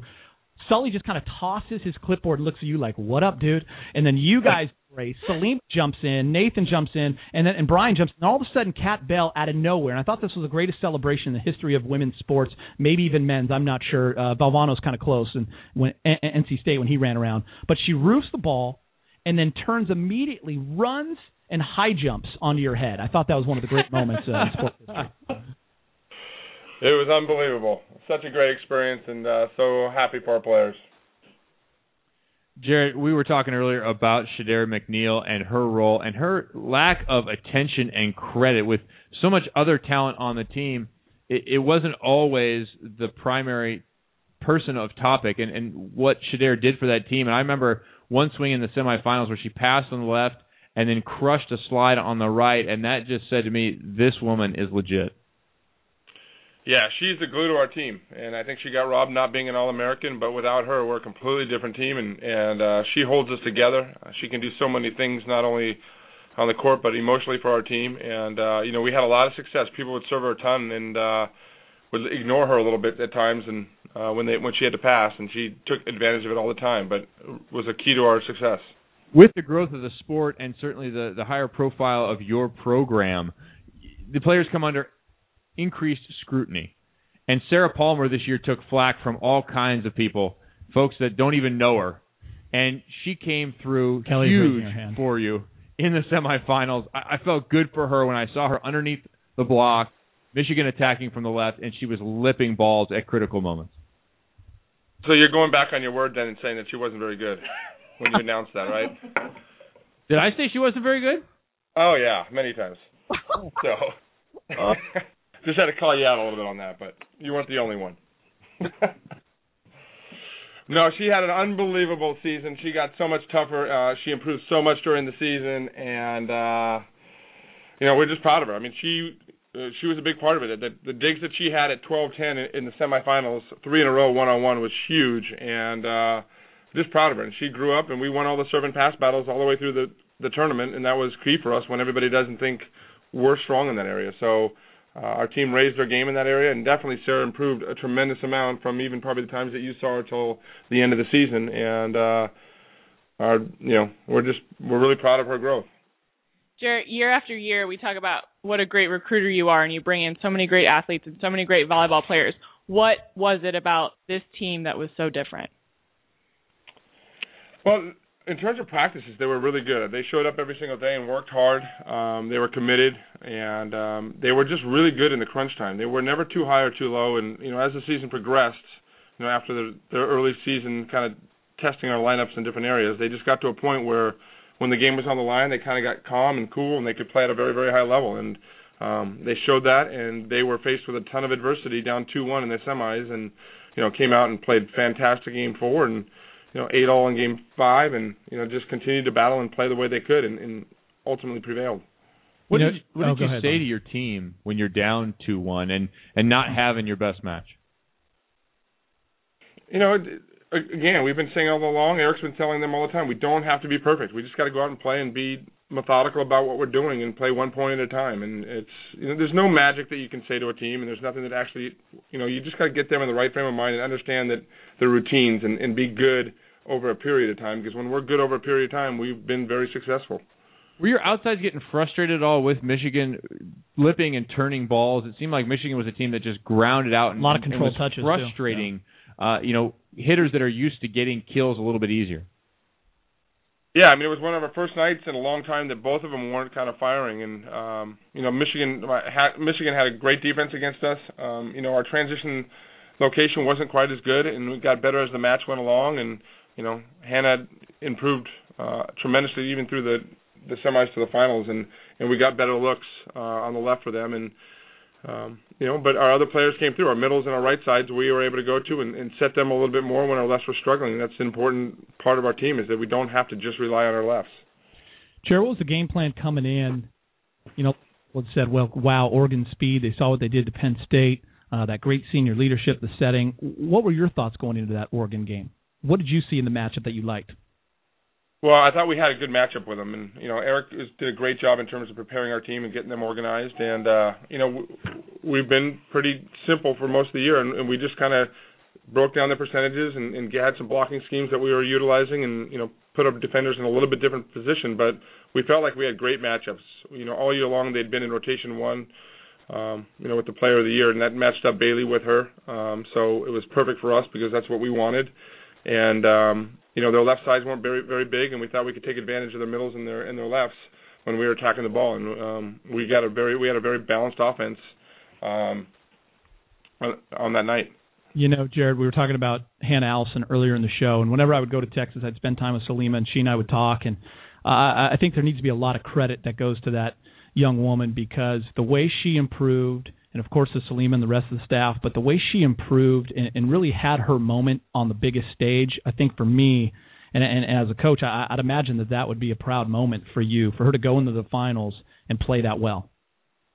Yeah, it was fantastic. You know, I actually told Salima before the semis, I said I would really like this national championship for for Hannah because she hasn't been recognized as much as, as other players on the team, and um, it would mean a lot to our staff for her to be able to get that. And she was so great about it when she wasn't even all conference, um, and she just said all I want to do is win the championship. So we have player, players that are very unselfish, and she did a good job of handling that side of her, and and just became more comfortable with herself over the last year, and is uh, it really showed um, you know, in key situations this year that we were able to kind of Salima was doing such a good job with her and getting her to the point where she could just give her a little feedback and, and work together and, and have fun with being in that role. You said already that Eric Sullivan is calling you with business for next year. In thinking about next year, you lose Sha'Dare McNeal, you lose your glue. The glue. Who's going to step up and be the glue? Is it a person like Bailey Webster, who's just an incredibly polished, thoughtful, and talented young woman? Well, we're going to enjoy this for about a month, and then we're going to come back to the drawing board and kind of figure out where we're going to put some of our pieces. We've got some talented players. Um, you know, we're we're still always looking for more players, but uh, we'll put it back and um, and we'll see in terms of everybody stays in their same positions. If we move some people around, uh, we've got some players that are capable of playing a few different positions, so we'll look at that. And ultimately, we got to find out where we're going to get the ball control and where we're going to be able to get solidified, and that's uh, obviously a concern for us, but we've got some players that are capable of doing that, and, and we'll have a whole year to uh, develop them in our gym. Hey, Jerritt, when Khat Bell sat in your office when she signed, when she was in high school, she said, I'm going to win the national championship for you. What has that player meant to your program, especially after the ACL tear the prior October, uh, for her to be able to come back and do what she did? What, what does she mean to this program? she's just an amazing young woman. I mean, she brings so much energy to this this to our staff and to our team. Uh, she's one that works her. She works really really hard. When she came back in six months from that ACL tear, uh, the night that she tore that ACL, she said, "Don't worry, guys. You guys are still going to win. I'm going to be the best um, super fan on the bench all year long, cheering you on." So she's a team player. She works hard. She's learning how to play this game, and uh, when she gets in the zone and gets really competitive, you know, she is a very very good player to have on our side of the net. I like that you're going to enjoy it for a month. It seems like Sully enjoyed it for just a couple of days, though. Sully's right here. I got Sully and Salima. What's up? What's up, guys? Ah, I, I love the picture of Salima away over the top of Sully. Sully hanging on, lower back straining. Dude, I- Salima all the way up, jumped 13 inches, I, highest it was she's the most, ever gone. I'm telling you, and I don't know because all three are good friends, but I'm telling you, man, I got emotional watching it, and I rewound it 15 times. When my wife got home, I showed it to her. It was just the fun, the greatest celebration. It was so real and genuine. Jerritt's arms go up. Slim, I don't know what she's doing. She's off in her own little world doing the double. And, and, and Esau just like throws his clipboard and looks at Jerritt with his open arms, like, "What's up, dude? We just did it." I mean, it was really incredible for uh for, for that staff. I mean, you guys truly did a, a phenomenal job. You guys should be so proud of yourselves and. You know, I, I- I'd imagine, Jerritt, uh, it's been overwhelming in terms of people reaching out to you and the text messages, and I'm sure for Eric and, and, and Salima as well. Yeah, it's been awesome. Every, I mean, obviously your phone blows up at the end of that deal. don't discredit our team's dog pile too. I don't know if you saw that, but it was like a flat pancake. Everybody just laid on the ground. So I think when you and I won in uh in Columbia, like we like kind of like jumped on each other and beat the crap out of each other. The girls kind of like laid down first and then came together. It's a good call. I remember running around the gym with the flag right after that. East, what's it like for you? I mean, you've won national championships as a player. You've been in the Olympics. Uh, you know, Salim, I want to get your take too. You won a national championship. What was it like, guys, being on the staff for for this Texas team? I mean, I know Salim, you were at Penn State, uh, but but what was it like for this team and, and for you guys on, on a personal level? E, I'll start with you. Yeah, it's so cool. Obviously, the challenges are much different as a coach, and I think I've talked to you guys before about it being a little more stressful as a coach than as a player. You don't have the physical activity to kind of work through some of the nerves. It just sticks with you the whole time. And then I don't know. I, I remember Sealy talking about it. Well, he's been sending some stuff out to UCLA alum just about how hard it is to win and to cherish those things as a player. I mean, as you know, when you go to UCLA, you're expected to do those things, and we won a couple, and it's almost like we just did what we were supposed to do. But being on the coaching side of it, see how much work goes into it, and how hard we worked, how hard we ground for three or four weeks. It's just such a cool feeling. And then obviously for Jerritt, I, I I don't know, it's such a cool deal to be a part of that for him, and to shut all the people up that said he couldn't win the big one. Oh boy, did I love that part too, Sully. All right, Salima, what about you? What was it like for you? You know, I very similar to what Sully says. It's it was awesome, mostly for Jerritt and the girls. Um, you know, because I I know how hard it is to get here too, and I've been uh, you know on teams that couldn't make it there, got there, knocking at the door. Um, took Russ a long time to get there, and you know what Jerritt has done here in just his 11 whatever short years, turning this program around and getting back back there over and over again, is is incredible. You know, and, and for people to say that he's been a failure, you know, because he hasn't won it, made made me sick, quite honestly. And so to be able to to win it and and to have him be able to celebrate and enjoy it with with his friends, all of his best buddies, you know, showing up into town was just amazing and and it was just so much fun. I was I was fired up. Always said, guys, the critics of people in sports who say they can't win the big one have never actually laced them up or have ever coached or played. Because if you have, you know how hard it is to win, and you respect that process and that journey. And and, and the critics uh, are all silenced because they've never done it anyway. And that's how I've always. Right. You know, I, I wanted to ask you guys: Was there a moment for you guys where you thought, as a staff, and any one of you can answer this? God, we might have the team to do this. I mean, we don't get to see you guys every day. I mean, Kelli saw you at some point. So did Barney. So did I. But uh, for me, it was when you guys played SC. You looked like a national championship team. What was it like for you guys? Like, was there a moment where you thought, as a staff, man, we we we just might be able to do this? Yeah, you know, for me, there's been a couple times throughout the season where I've been really surprised at our, I don't know, resolve. I would say, it's it's been a team that's been super mature and and reacting in the right ways when we were down, and coming back on games we were down.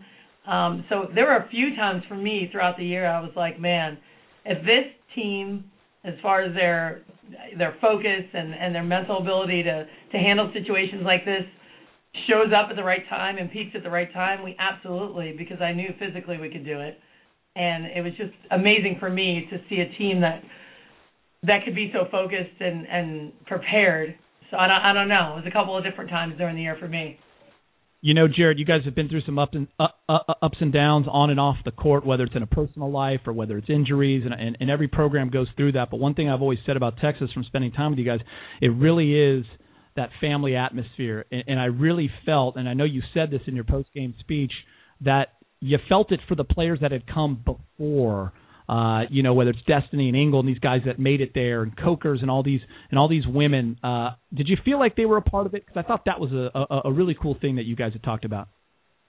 Yeah, for sure. And I've made sure that we've kind of got out and touched base with a lot of them. We're going to do something here. I think we're going to make shirts and send it out to all of our alumni and let them know how much they're appreciated. And uh, they were a part of it. They're the ones that built the foundation, and they had a great shot to win, arguably one of the best teams of all time. And we didn't. We were two points off in 2009, and you know, unfortunately, they had to play against a a very good Penn State team that year, and the players that were coming through college that time was was very elite. But Um, I want to make sure that everybody that has been a part of it or touched this program has, uh, you know, enjoys this and understands that they were a part of it and that all these players came because of what they were able to do.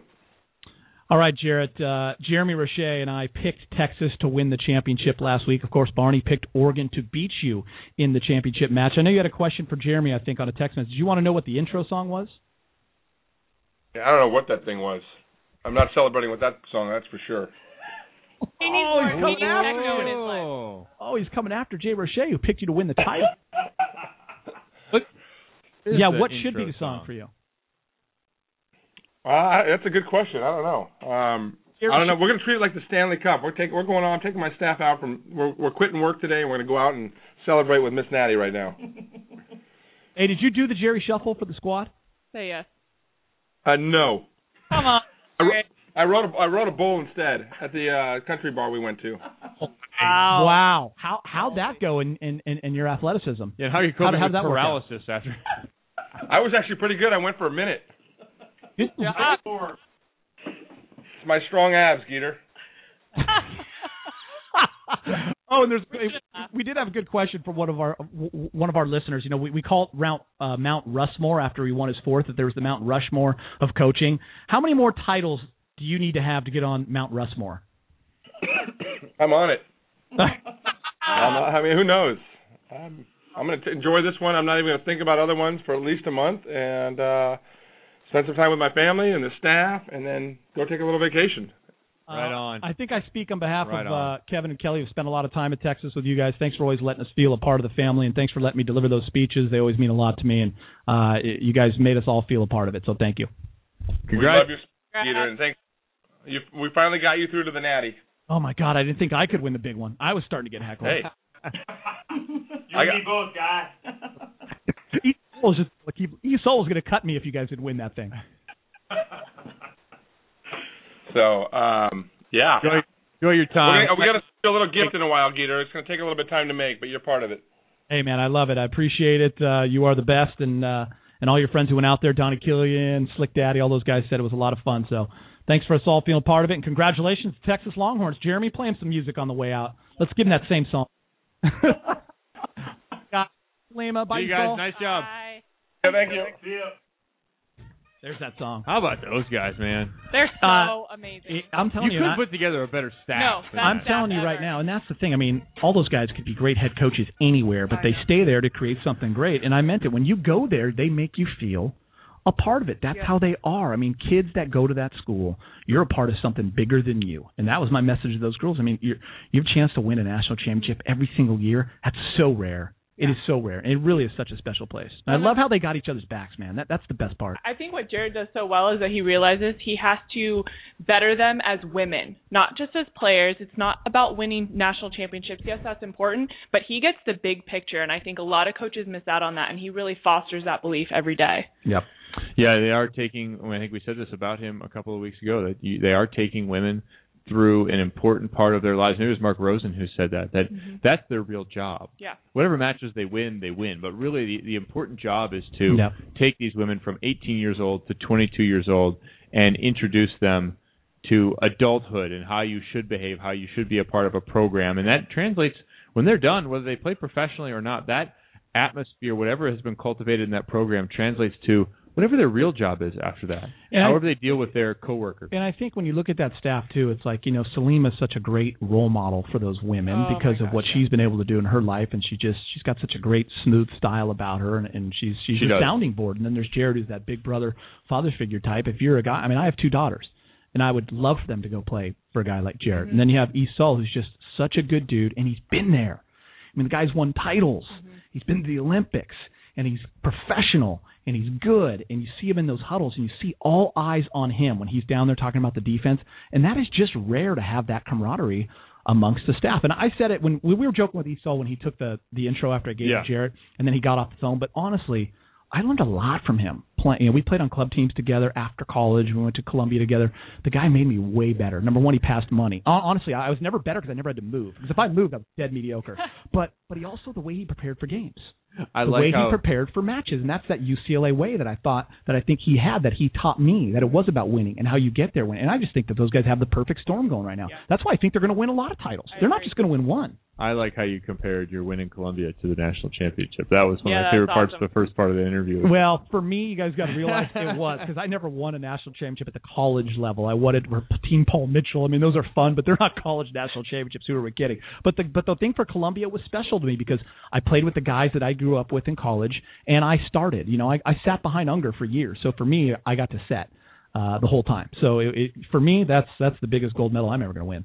And you said in that early part of that they could be head coaches, and I, that question. Oh, my God. I, saved, yeah, I. I let that one roll because I'm with Jerritt on take a month off because too often we talk to people at Yeah. championships and they're oh the next year the next year no no it's enjoy today you can focus on tomorrow another day but those two Salima and Eric if Jerritt's going to keep them on his staff he's going to have to fend off or they're going to have to make the decision to forego an opportunity at another program because they're going to be hot commodities. Well, but I think the thing for those two is they're such fam. The, all three of them are Yeah. family people, and And Austin is such awesome. a great place to raise Yeah. kids. They're happy. They have nice lifestyles. They're very well balanced. You don't find that in very many other places. So you're I willing agree. to give up that head coach job so that you can have a good life. They'll leave when the time is right and that right position comes around for them. But they do fun things. I mean, they I go to the lake. They do year. things as a staff. They go on trips.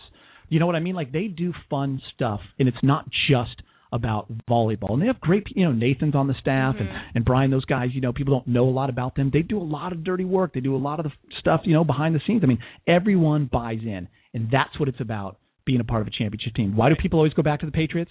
Belichick's guys because they loved it there. Mm-hmm. Because he makes you feel like you're a big part of it. And I, hate the I hope because they only lose one player. I hope that that staff sticks together and that team sticks together, and we'll see who preseason number one is next year. Let's get to our Good guys right there. for uh, college volleyball week. We have them both there. They've been patiently waiting because we had Jerritt Elliott a little. Is that bit late. Rosenthal and Sandy?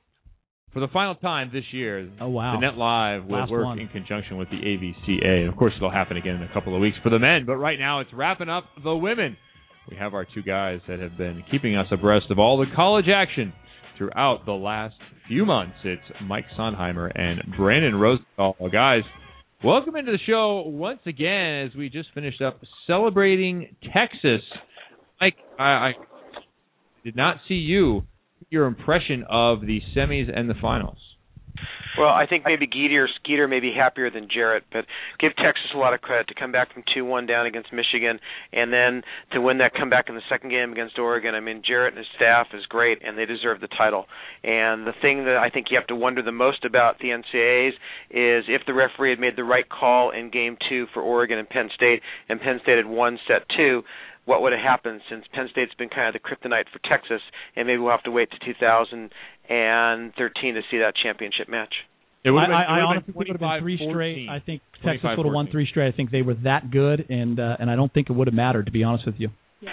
You're probably right. I mean, Texas was that good. I mean, I thought Texas was absolutely, you know, playing at the top of their game. They got the best pair of outside hitters in the country, no question about it. And uh, I think they have the best coaching staff in the country too. Rosenthal, you were there. You got an opportunity to be in the arena for the semifinals. What about the atmosphere around this event? You've been to quite a few over the past few years. How did Louisville do, and how did the fans do in sport?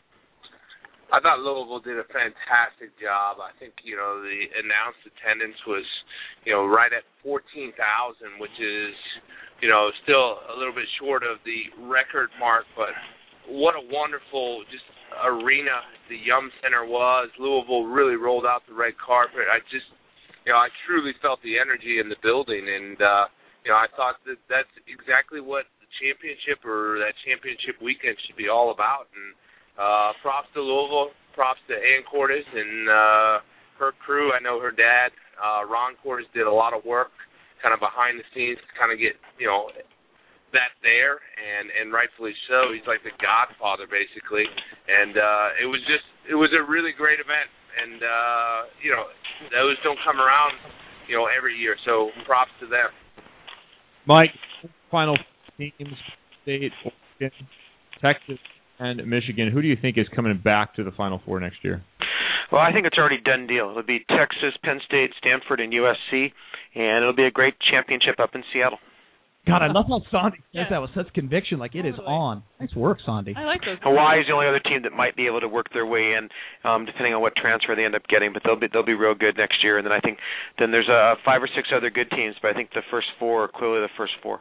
Rosenthal, can Michigan come back? Uh, yeah, they can. You know, I'll tell you this. I had a, a unique perspective. I met up with Donnie Killian on Friday night, and Geeter.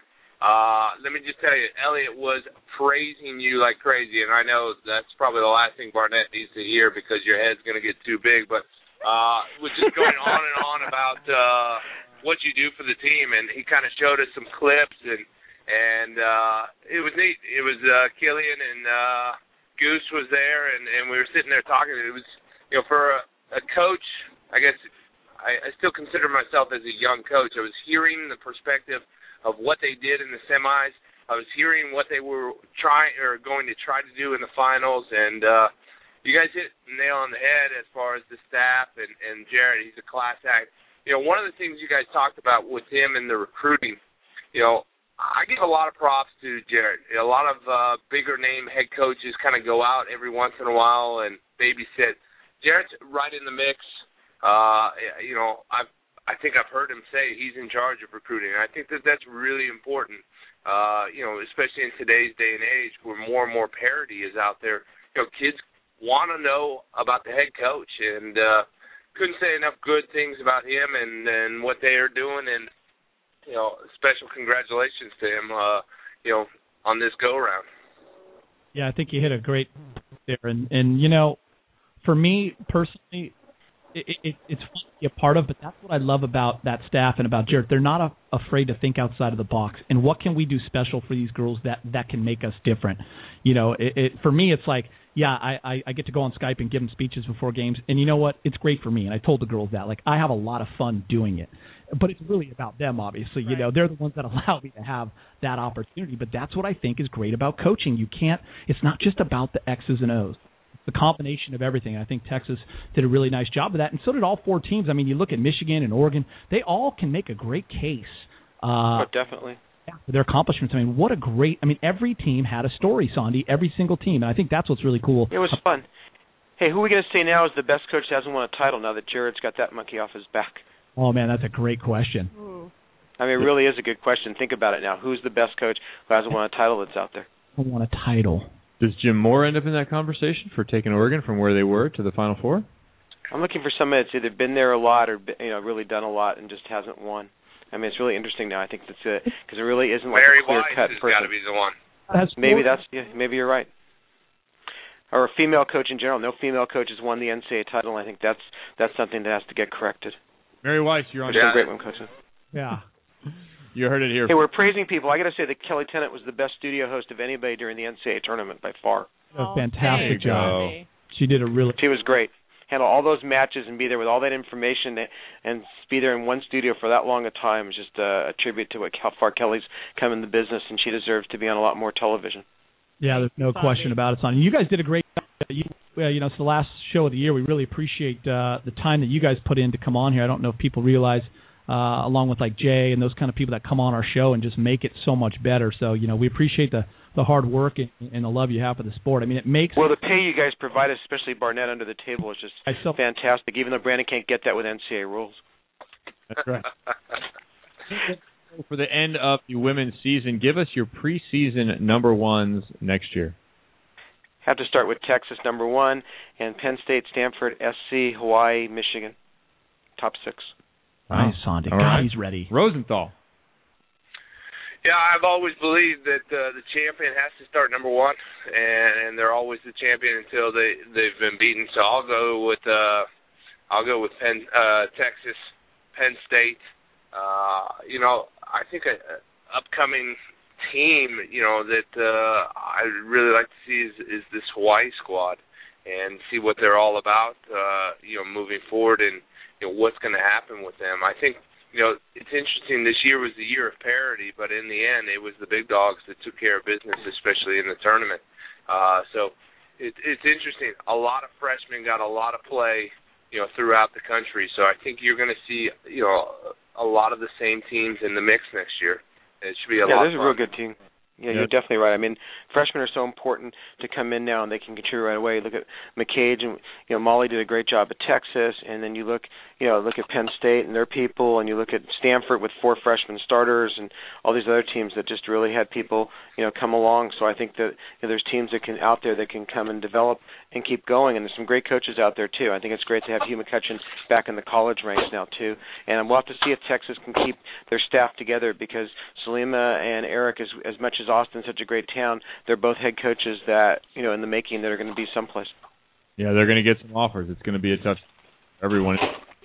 Jim, throughout this year, we sure have appreciated your efforts on Monday and throughout the week to bring a lot of great information, not just about some of the bigger teams and those that are in the Final Four, but also keeping us educated about the other conferences out there, the other teams, the other players to watch. We you've done a great job of uh, continuing to further out.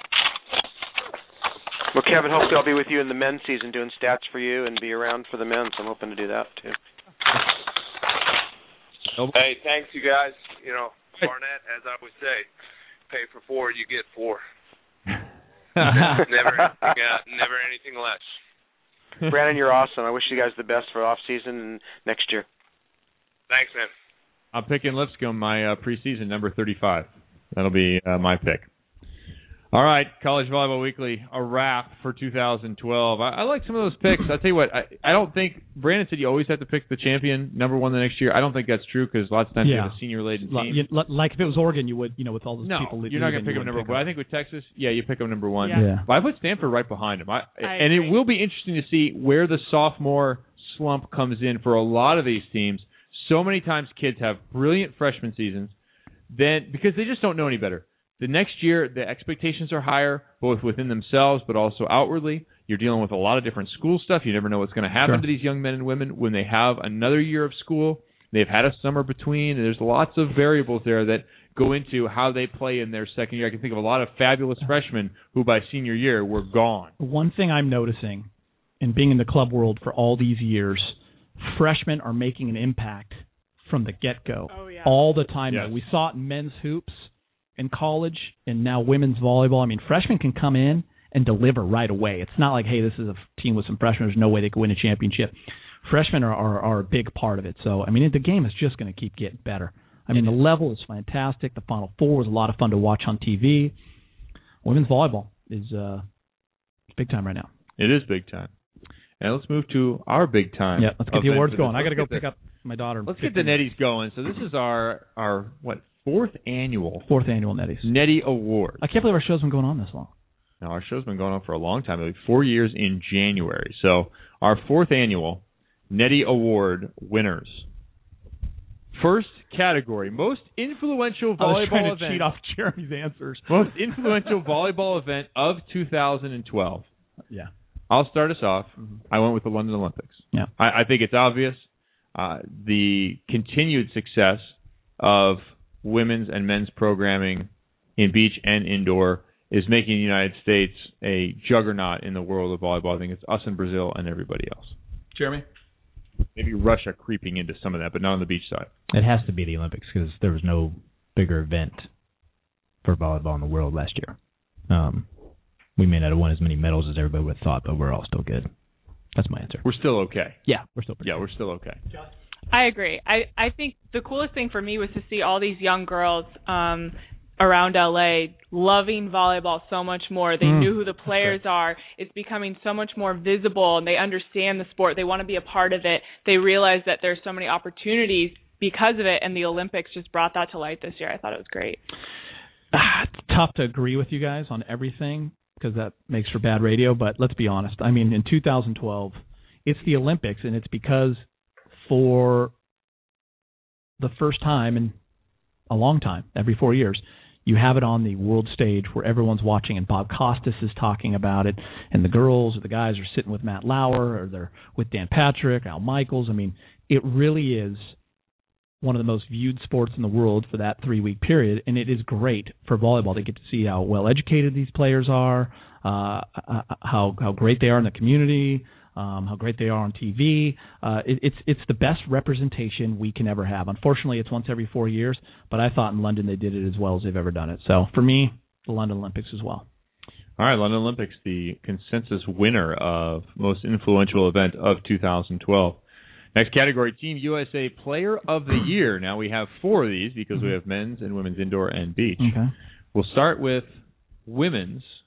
Let's start with women's indoor and beach. Kelli, start us off. Yeah. Oh no, Jeremy, start us off. Sorry, Chris, I have to get really close to you.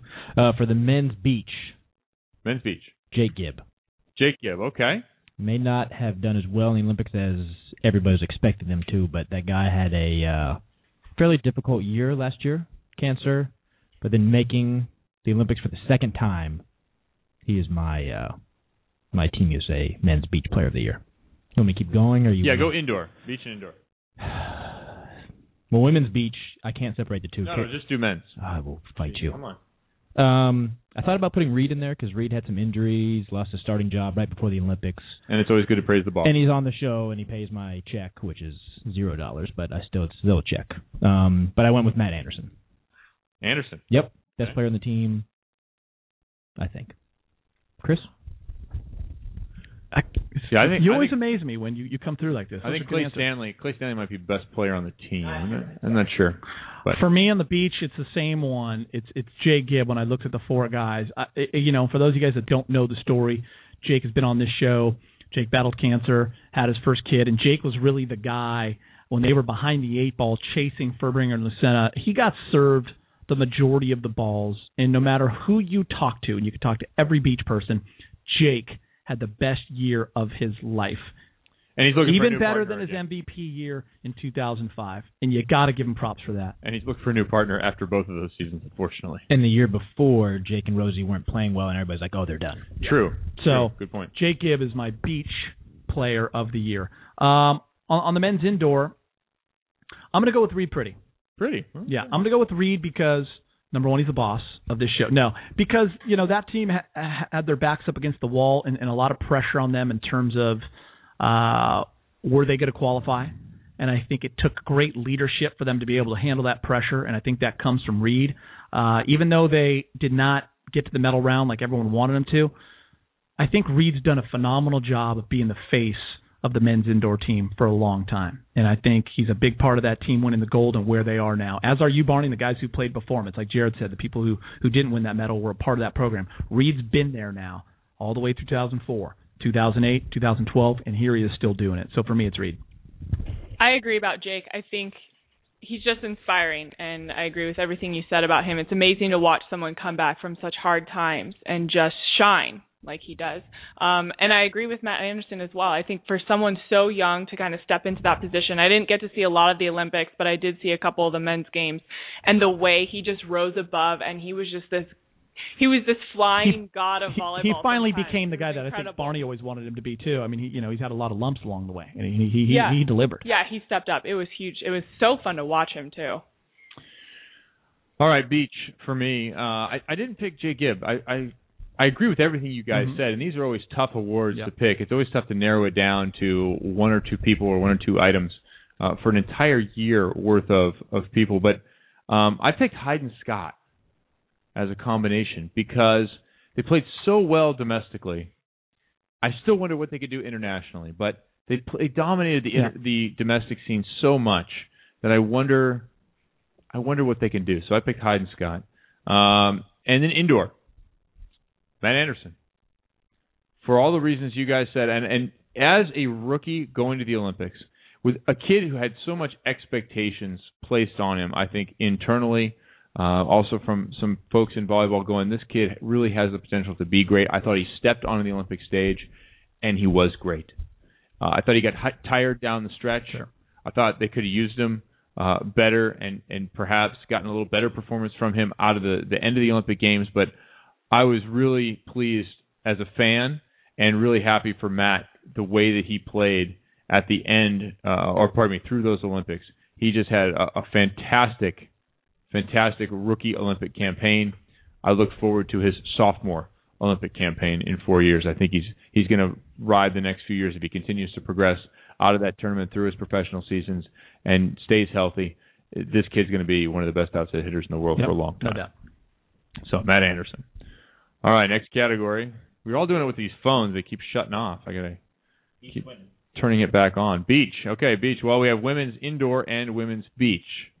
So women's beach, I again had to pick a pair. Misty and Carrie. I don't know how to separate them. I know it's really hard. uh, three gold medals in three tries, undefeated. Uh, dropped what one set? Yeah. Through the entirety of three Olympic games. Three Olympic games. Coming back from torn Achilles, childbirth, only playing together for the last year and a half. Yeah. Misty and Carrie, unbelievable what they have accomplished in the sport. You couldn't possibly give them enough awards or say enough about them uh, and, and their success, whether it's the win streak, the gold medals, the way that they have crossed over and become the name of volleyball and displaced some people from 20 years ago. Uh, if you ask people if they know a beach volleyball player or a volleyball player in general, Misty and Carrie come up. Still not enough, but thank you, Misty and Carrie, for Mhm. making yourselves the answer to that question so often. Uh, my indoor player, I had a hard time with this one yeah, because it's a tough one. because the teams are so good. The team was so good, and there there's so many good players on there. Um, from the hookers on the outside who developed into a fantastic attacker, Jordan Larson who passed herself back onto the floor uh, on a regular basis and stayed there. Uh, the middles, Foluke Akinradewo and what she has done, Christa Harmotto who stepped up and made the Olympic team. I just I think there's some real talent there. Uh, I went with last year's pick, Lindsey Berg. Hmm. We talked about glue. We've talked about uh, people being important who don't get enough press. We've given Lindsey Berg a, a decent amount of run on this show. I think Lindsey Berg and her role at setter, distributing the ball and what she was able to do with her mentality, not necessarily with her physicalities, knee knee issues, and everything else. I I like what Lindsey Berg brings to that team and the mentality of that team, the way she distributes the ball and the way she competes. Lindsey Berg, my pick, second year in a row. Uh, my beach pick, I think this comes from 12-year-old Kelli. Yeah. Um, I Who remember. looks up to father figure? Yeah. I remember meeting Misty when I was 12 and I was Yeah. just new to volleyball and I was just so in awe. I still Mm-hmm. didn't really know that much about her and I just thought she was incredible and I've obviously watched her over the years and develop and and seeing her this last year come back from the Achilles. You watch her on the court and there's I love um Carrie so much, but there's something about Misty when she digs down deep and you can see her just get Mhm. to that next level. And there's no one that I've ever seen do that. And she's just so incredible. And what she does for this sport, I mean, it's amazing. She's just incredible. Um, and I think for indoor, Destiny Hooker, Mhm. I think in terms of what she's already done and her potential and the way she is bringing so much, so many eyes to the sport. I think people focus on her, her athleticism. It's just a new level that you don't really see anywhere Yeah. else. Um, and I think that she's just going to bring so much more attention to volleyball. I love what you said about uh, about Destiny. She's an absolute game changer. Uh, she was kind of my one B. I had them basically tied, but I'm going to go with Lindsey Berg just because uh, her, her leadership and, and her ability to to uh, to be the glue of that team and, and to bring them, you know, a couple sets away from from a gold medal uh, for what she does off the court uh, as well. So I, I I think Lindsey Berg in her final days as a as a women's national team member kind of deserves the award for me. Maybe not done. Maybe not Headed done. to Never know, right? Oh, in Turkey in just a few weeks. Maybe not done. Just saw her convention. Keep going. Uh, I can't separate. I love what you said about Misty, and I can make a case for for for both of them. You know, Carrie having the the two boys and coming back as a mom. I just I can't separate them this time because I just think uh, I, I, I'm with Kevin. Thanks for everything you guys have done for this game and to be a small part of it, watching or, or announcing it has been uh, incredible for a lot of us. So what they were able to do, I watched it from my TV. I, I wasn't at the Olympics, didn't announce it, had nothing to do with it. Just watched it, and it was really a joy to watch how they got better as that tournament went along. I thought that was the most amazing thing. That as the pressure mounted and the stage got bigger, they got better. I thought that was Good point. incredible. Yeah. Good point. Well, obviously mine's Carrie and Misty as well for everything you guys have said. Um, it's hard for me to separate them. Kelli, you had a different experience because you met Misty when you were five, but uh, hard to separate them as a team because I think they would both be as good with other partners, just not as good as they were together. Um, so I think can- that's been proven. yeah. Um, so I think you can just cut the trophy down the middle and mail it to each one of them, Kevin. Maybe we can make two. Yeah. Modern day, pretty easy. Um, and for indoor, I like everything you guys said about Lindsey Berg. I think that uh, she would be well deserving of the Nettie. But for me, I went with Destiny Hooker, and only some of it based on how good I think she's going to be in the future. because I think she's going to change the way women play indoor volleyball if she's not already. Um, and also just how good she is right now. And as raw as she still is in some levels, I just she's a phenomenal athlete and she's just going to change the game. All right, Jeremy, stay there for headline of the year. Uh, I had to think on this one for a little while, but the one that kept coming back to me was Karch being named the head coach of the women's indoor team. Ooh, I like that call. Um, I don't think it was like looking back on it now. You're like, yeah, that's an obvious choice. But I think when we were discussing it, when the names were being thrown out there, it wasn't obvious at the time. You're like, yeah, that would make sense, but we weren't like, oh, for sure, it's Karch. So I think that's, I think it's a big deal. I think all the women in the gym who are in the gym now, who were in the gym before, all thought it was a great choice. Um, I, I think this could be a big deal. Karch, I agree. That was mine. I think Carrie and Misty winning. I think it was I mean, it was incredible to watch, and it just brought so much more focus to volleyball again. And I, as we grow the sport, and we want to see strong women representing everything that we believe in, I Yeah. think those two just are the epitome of that. That's exactly what I had. Misty and Carrie winning again, three gold medals, three times, hugely celebrated on NBC, prime time every night. The darlings of uh, a much wider media audience than this show, the Pac-12 Network, ESPNU, whatever, where volleyball normally resides, uh, pushing volleyball into the mainstream audience. Misty and Carrie uh, win again. All right, biggest disappointment of 2012 for me sets two through four of the women's gold medal match. I just uh, they're the best team in that tournament. They are the best team in that tournament. They win that tournament. If you play it ten times, I think they win it eight, maybe nine. I think Brazil caught lightning in a bottle. I think the United States, after blowing them out 25-11 in the first set, uh, something changed about their approach to that match that was different than the scrappers, fighters that they had been through the entire four years. Even when it was tough, they would scrap and fight and come out on top and continue to play their level. Two through four, they were a different team. We saw looks from Hugh McCutcheon and the other players in that team that I have not seen in four years.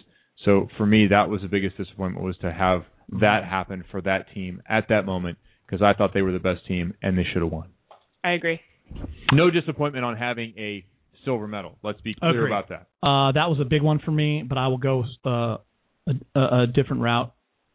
The men not making the medal rounds in beach, Jake and Rosie, I thought for sure. Phil and Todd, I thought for sure. So that was a disappointment for me. I had to put a lot of thought into this. At first, I thought it was Gibb and Rosie not making the medal round because I thought they went at the Olympics as the best men's team for us, and it just didn't happen for them. But it's hard in the Olympics. My second one was the women not winning the gold medal, possibly, but they made the gold medal match, and I just had a bad match. But yes, it's probably the most disappointing thing to them, but it's the most disappointing thing in beach volleyball. You know what I'm saying? Um, but I get to uh, the men's indoor team not making it to the medal rounds. I think they uh, were full of potential, and it was a missed opportunity. That was my biggest disappointment. Okay, men's indoor. Next up was uh, issue. Oh no, pardon me. Biggest surprise of 2012. Uh, for me, it's Jen and April. Uh, what they were able to accomplish, beating the Brazilians and getting to that gold medal match. I was really proud of that team. Known them both for a long time, and if you know them, you know about their chemistry and what a great team they are. Uh, they had to overcome a lot, and for them to get there, I think was special. I agree. I thought that was so special, and to see those four women in particular, again, I feel like I keep repeating myself, but as a woman myself in the sport, this is so important to me. This is why we have you here. I know, right?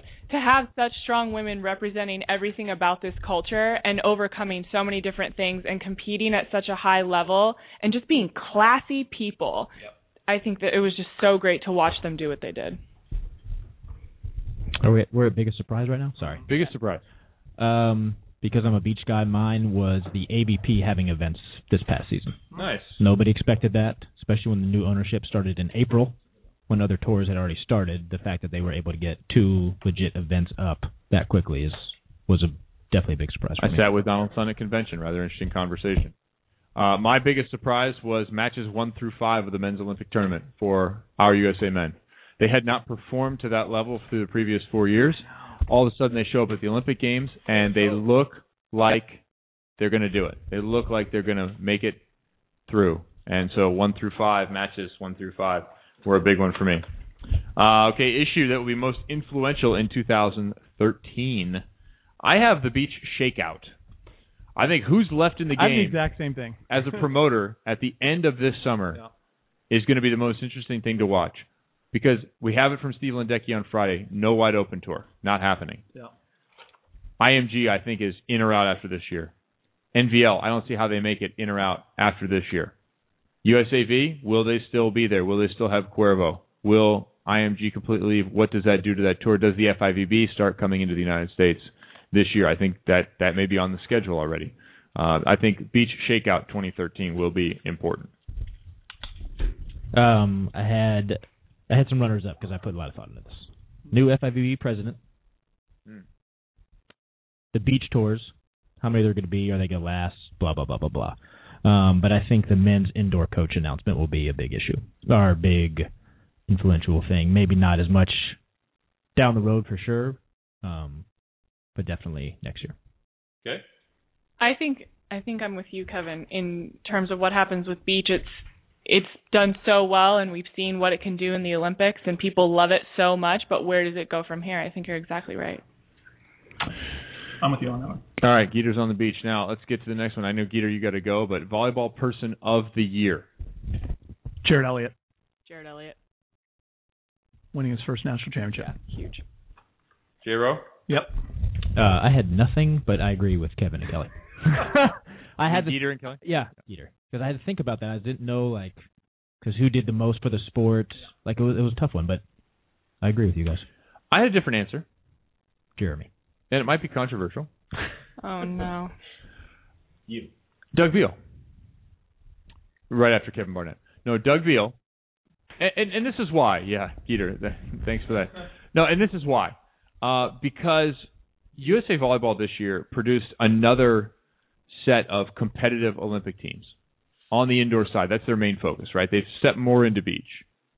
But they produced again two very good teams. I thought the best women's team and a team in the, in the men's team that almost did it. They almost pulled it out. They also bought a building.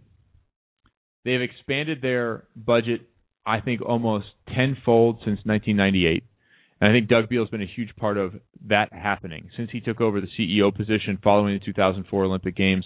I think Doug has put himself in a, a very important spot as the CEO. I think he's done a great job of growing that organization, improving that organization, a much maligned organization, and rightfully so, both from the indoor and beach side, mu- much maligned for a lot of different things over the years. I think that organization is headed the right direction. I think he's a big part of that. Love him or hate him, that organization fiscally is healthy in what has been a tough environment, and they are producing teams. I got to roll, so I'm going to give you my fifth man, and then you guys can keep going. Yes. And that was well put, Kevin. And it might have got you a job too. Um, fifth man, Jeremy and I were discussing this. In that case, I should have named a television executive. Uh, Jeremy and I were discussing this uh, off camera, as we say in the business. Uh, you know, the Sandy and, and Rosenthal are such a part of it, and and it's hard to separate those guys and what they do for the show. I'm going to go with Jay Hosick on this one um, because Jay, I think, goes all year round. You know, he gives us the men's perspective. He's got a women's perspective. He's in the chat room, and he also comes in and hosts when he's in town. And he also has a beach perspective uh, that I like as well. So kind of, I kind of picked a guy that's, you know, not on the show all the time, but a big part of it. And and for me, that that's Jay. It's tough to go against Brandon and Sonny and what they do on a weekly basis, but for Jay, I think it's all year round. So I'm going to go with him this time. I think he's earned it this year. I think Brandon is our reigning fifth man award winner. Uh, Sandy Sandy definitely um, definitely was a a consideration for me and what he's brought to College Volleyball Weekly. His willingness to take a stand, take and and support an opinion. Love that about him. Uh, the fact he provided me stats the whole time that we were uh, we were in London. So Sondheimer, maybe next year. Kelli, something to strive for. Yes, I'm going to work on this. I Fifth have to person. come back now. We'll have to change it to fifth person of the year if we're going to have the uh, the award open for Kelli. Right. Later, guys. See ya. See you, Chris. But I I go I again go with Jay. You going with Jay? Yeah, because Jay, what's that? Show Great show. Great show, great show, especially by you. You were awesome. I'm gonna go with Jay too because I, I think Jay he stepped in a variety of roles. Stepped in at conventions, stepped in when I was out of town for a month. Uh, he's called in every time he's in town. He says, "Hey, I'm in town. I'll come up." He spends two hours on the freeway Yeah. to get here from Orange County in the morning. Uh, so I, I've appreciated everything Jay has done. So fifth man, Jay Hosick. I agree. Jay is the guy. I had some runners up. You have to throw Dustin Aval's name in there. Jeff Alzina, who stepped in a couple times. I think with Sandy and Rosenthal, because they're such a part of, they're actually, I feel like they're part of the team. Like, yes, they deserve an award for being part of the team. Right, but you feel like they're already here. Yeah, they're already here. so, um, but the winner for me was going to be who helped out, who helped me the most while you guys were in London and I was carrying the show. The best four weeks the show's ever had all year long. by the way, all year long, all four years. Well, obviously. Um, and Jay was there almost every single week for me, even though Dustin was too. But here's what here's why Dustin didn't win this year. Because after that, Did he not bust his table at your house? no, no, Dustin's a great guy. I love the guy. He checks in by text message every once in a while, but I haven't heard much from him lately on the show. No calling in. He got a new job, so he doesn't spend as much time Oh, listening to the too ra- cool. Yeah, no, it's not that he's too he's just cool. I just think, yeah. He's not prioritizing our show. And I also think that he just thought he won it automatically because he helped me out during the Olympics. I think like he just assumed he was going to get it. You plug in the soundboard once and you figure Yeah. you're shooing. Uh, but Jay, for sure, like you said, Jay comes out to California on recruiting trips and then spends two hours on the 405 to be with us for two hours, to be on the 405 for two more hours. He he definitely wins. All right, Jay Hosick, fifth man of the year. And Reid doesn't get a vote on that because he hasn't been on the show all year. No, he doesn't even know that we do a show anymore. Just occasionally he checks in. He's done the program. He did send us, hey, I can't find uh, last year's show. He'd have to listen to it. I actually meant to listen to our program when I was coming back from Louisville, but I was too busy sleeping because I'd been up too late through all the evenings Wah, there. Yeah, it's tough. It's a rough life. Yeah. It's hard to be you. Wow. Just slipping right into the Geeter role, aren't you? Yeah, perfect. Yeah. I did this all year with you during all our broadcasts. I was so mean to you. My mom would even be like, "You're really mean to him." Like on air. yeah. yeah I would make Sweet fun of him all the time. Well, at least he feels like he's still here at the But net that's, live when that's he's on my the road. job. That's my job. If I'm the if I'm the play-by-play guy, it's not my job to talk about how awesome I was. That's what this show is for. You know, I got to take grief from Kelli about how I couldn't jump and I had funny hair, Yeah. or have funny hair in Yeah. some cases when you didn't know the match was three hours earlier. And apparently, there's two things you need to work on, Kevin: your high fives High fivers, and yes. your butt grabbing. Yeah. Because neither person remembered either one of those things. She didn't remember you grabbing her butt, and Oh. Jen Kessy has no idea you gave her. Oh, a high I will five. go for the butt. No, now it's too late. You you ruined it. Dear Pac-12 Network. yeah. Let- the case with Kelli Tennant versus the Pac-12 Network and Kevin Barnett. Los Angeles, California superior Court. It would it would help with the ratings Uh, of what? of the Pac-12 network. Oh, are they going to broadcast the trial? Yeah. oh my gosh. Well, I tell you what, it's been a fun year on this program. We have struggled at times to give you a show. We have struggled at times to even uh, not get on air. We didn't have too many struggles with that this year. I think once or twice. We got kicked off once by Casey Patterson when he yelled "boom." Or sorry, I think he did this. Yeah. And then all of a sudden we were off air. The show shut down. Yeah, literally sure- shut down after he did that. and we oh, had some weird intermittent sound problems, which we have not been experiencing lately. we had a little bit sure last why. week. Yeah, but it's gone away again, and Well- it came out of nowhere. Like I said, if it's not fixed by 2013, I'm not coming back. Well, we're getting better equipment. We're going to upgrade it, but we want to make sure we thank the AVCA, the Spire Institute, Volleyball Magazine, uh, everyone that has supported this show throughout the year, all those that bought T-shirts. Yep, there's still Thank a you few for- left. Get, order them today before Christmas. Order them before Christmas. Eighteen dollars. eighteen dollars and shipped to your home. Uh, great gift. We sold a bunch when we were on site at convention. It's great people coming up saying they appreciated the show, wanted to buy a shirt to support the program. Uh, but thank you to everyone who bought a shirt because you're helping this program to happen every week. Uh, we have a few bucks. We can travel a little bit. We're going to upgrade our equipment. We had to pay Kelli to come in today. We had to pay Kelli, and we'll have to pay her off to keep her silent. Exactly. So, uh, but but big thanks to everybody that listens and for tuning in each week, and for those that have sent emails to us. I know Jeff Wasner sent in a bunch of emails. Uh, other guys that have posted a whole bunch of stuff. There's five or six people that have really powered that side of things and been very active all season and, and all year. And we hope that you come for your specific thing: beach, indoor, international, college, whatever it may be. But stay because uh, we either infuriate you uh, and you're angry, or you enjoy the program. And uh, we'll endeavor to continue to further the discussion of volleyball in 2013. Sometimes by saying stupid things deliberately, sometimes by saying stupid things because we believe them. Eight one four caller. Sure. Just throw them on. It's the end of the year. I already dropped an f bomb. How bad That's can true. it be? We'll find out. We haven't had a prank caller in a while. Uh, so eight one. I'm not even going to look up the area code. Eight one four. Are you just listening in, or you really have something to say on the net live? I just wanted to say thank you to everyone for the votes to be the fifth man this year. That's a very sweet gesture by you all. But I just wanted to say I don't do it for the votes. I do it because I love being with you guys and I love being on the show. So thank you very much. That's all I wanted to say, really. Jay? That's why he's the fifth man. Jay, That's have- me. For you, how's your butt bones feeling after the sitting volley? I'm not gonna lie to you, they are sore as all get out. I'm still feeling it today. Those girls, they work hard. Uh, I would have to wear a pair of padded shorts, like moto shorts or something, to sit in. I tell you what, I could have used a pair, that's for sure. You were dominating out there though. I had a little bit of a struggle, but you were dominating out there. I was pretty good I was pretty impressed. Hey, the knee's broken. Take that out of it. The arm is still good. I think uh and isn't uh isn't Katie trying to get you to uh maybe sign up and be a part of the men's team? I think you should do it, man. Yeah, Katie Holloway trying to figure out how I'm eligible for the Paralympics. Can you tell me, uh, besides the obvious, what's different? About playing on the on the floor on your butt? But like I said, besides the obvious, The blocking of the serve is a huge part of the game. you can block the serve. Oh yeah, you can indoors too. You can regular. You can. It's just you can't actually do it effectively. You could. I think I think for me the diff- the main difference was I'm not used to not being mobile, and they're so used to it that, that and what Katie was trying to teach me was when I'm not touching the ball, my hands should be on the floor ready to move, and I'm not used to doing that. I'm used to having my hands around, so I think that for me was the biggest one of all. I could not move very much at all. But Jay, where did you want to put your hands? You, they weren't on the floor because what were you trying to do with your hands? Dig. You were trying to dig or play defense or do something in front of you. So it was it was like this constant shift. It was so difficult for me to move. Now, granted, it probably is because the extra thirty pounds are on my waist. So that's I'm gonna I'm gonna go past that. But it was to watch them move. It was really fluid. They were so fast to get to these spots, and there was no way I could beat that. So they they were awesome to be a part. That was so much fun. I had a good time with that.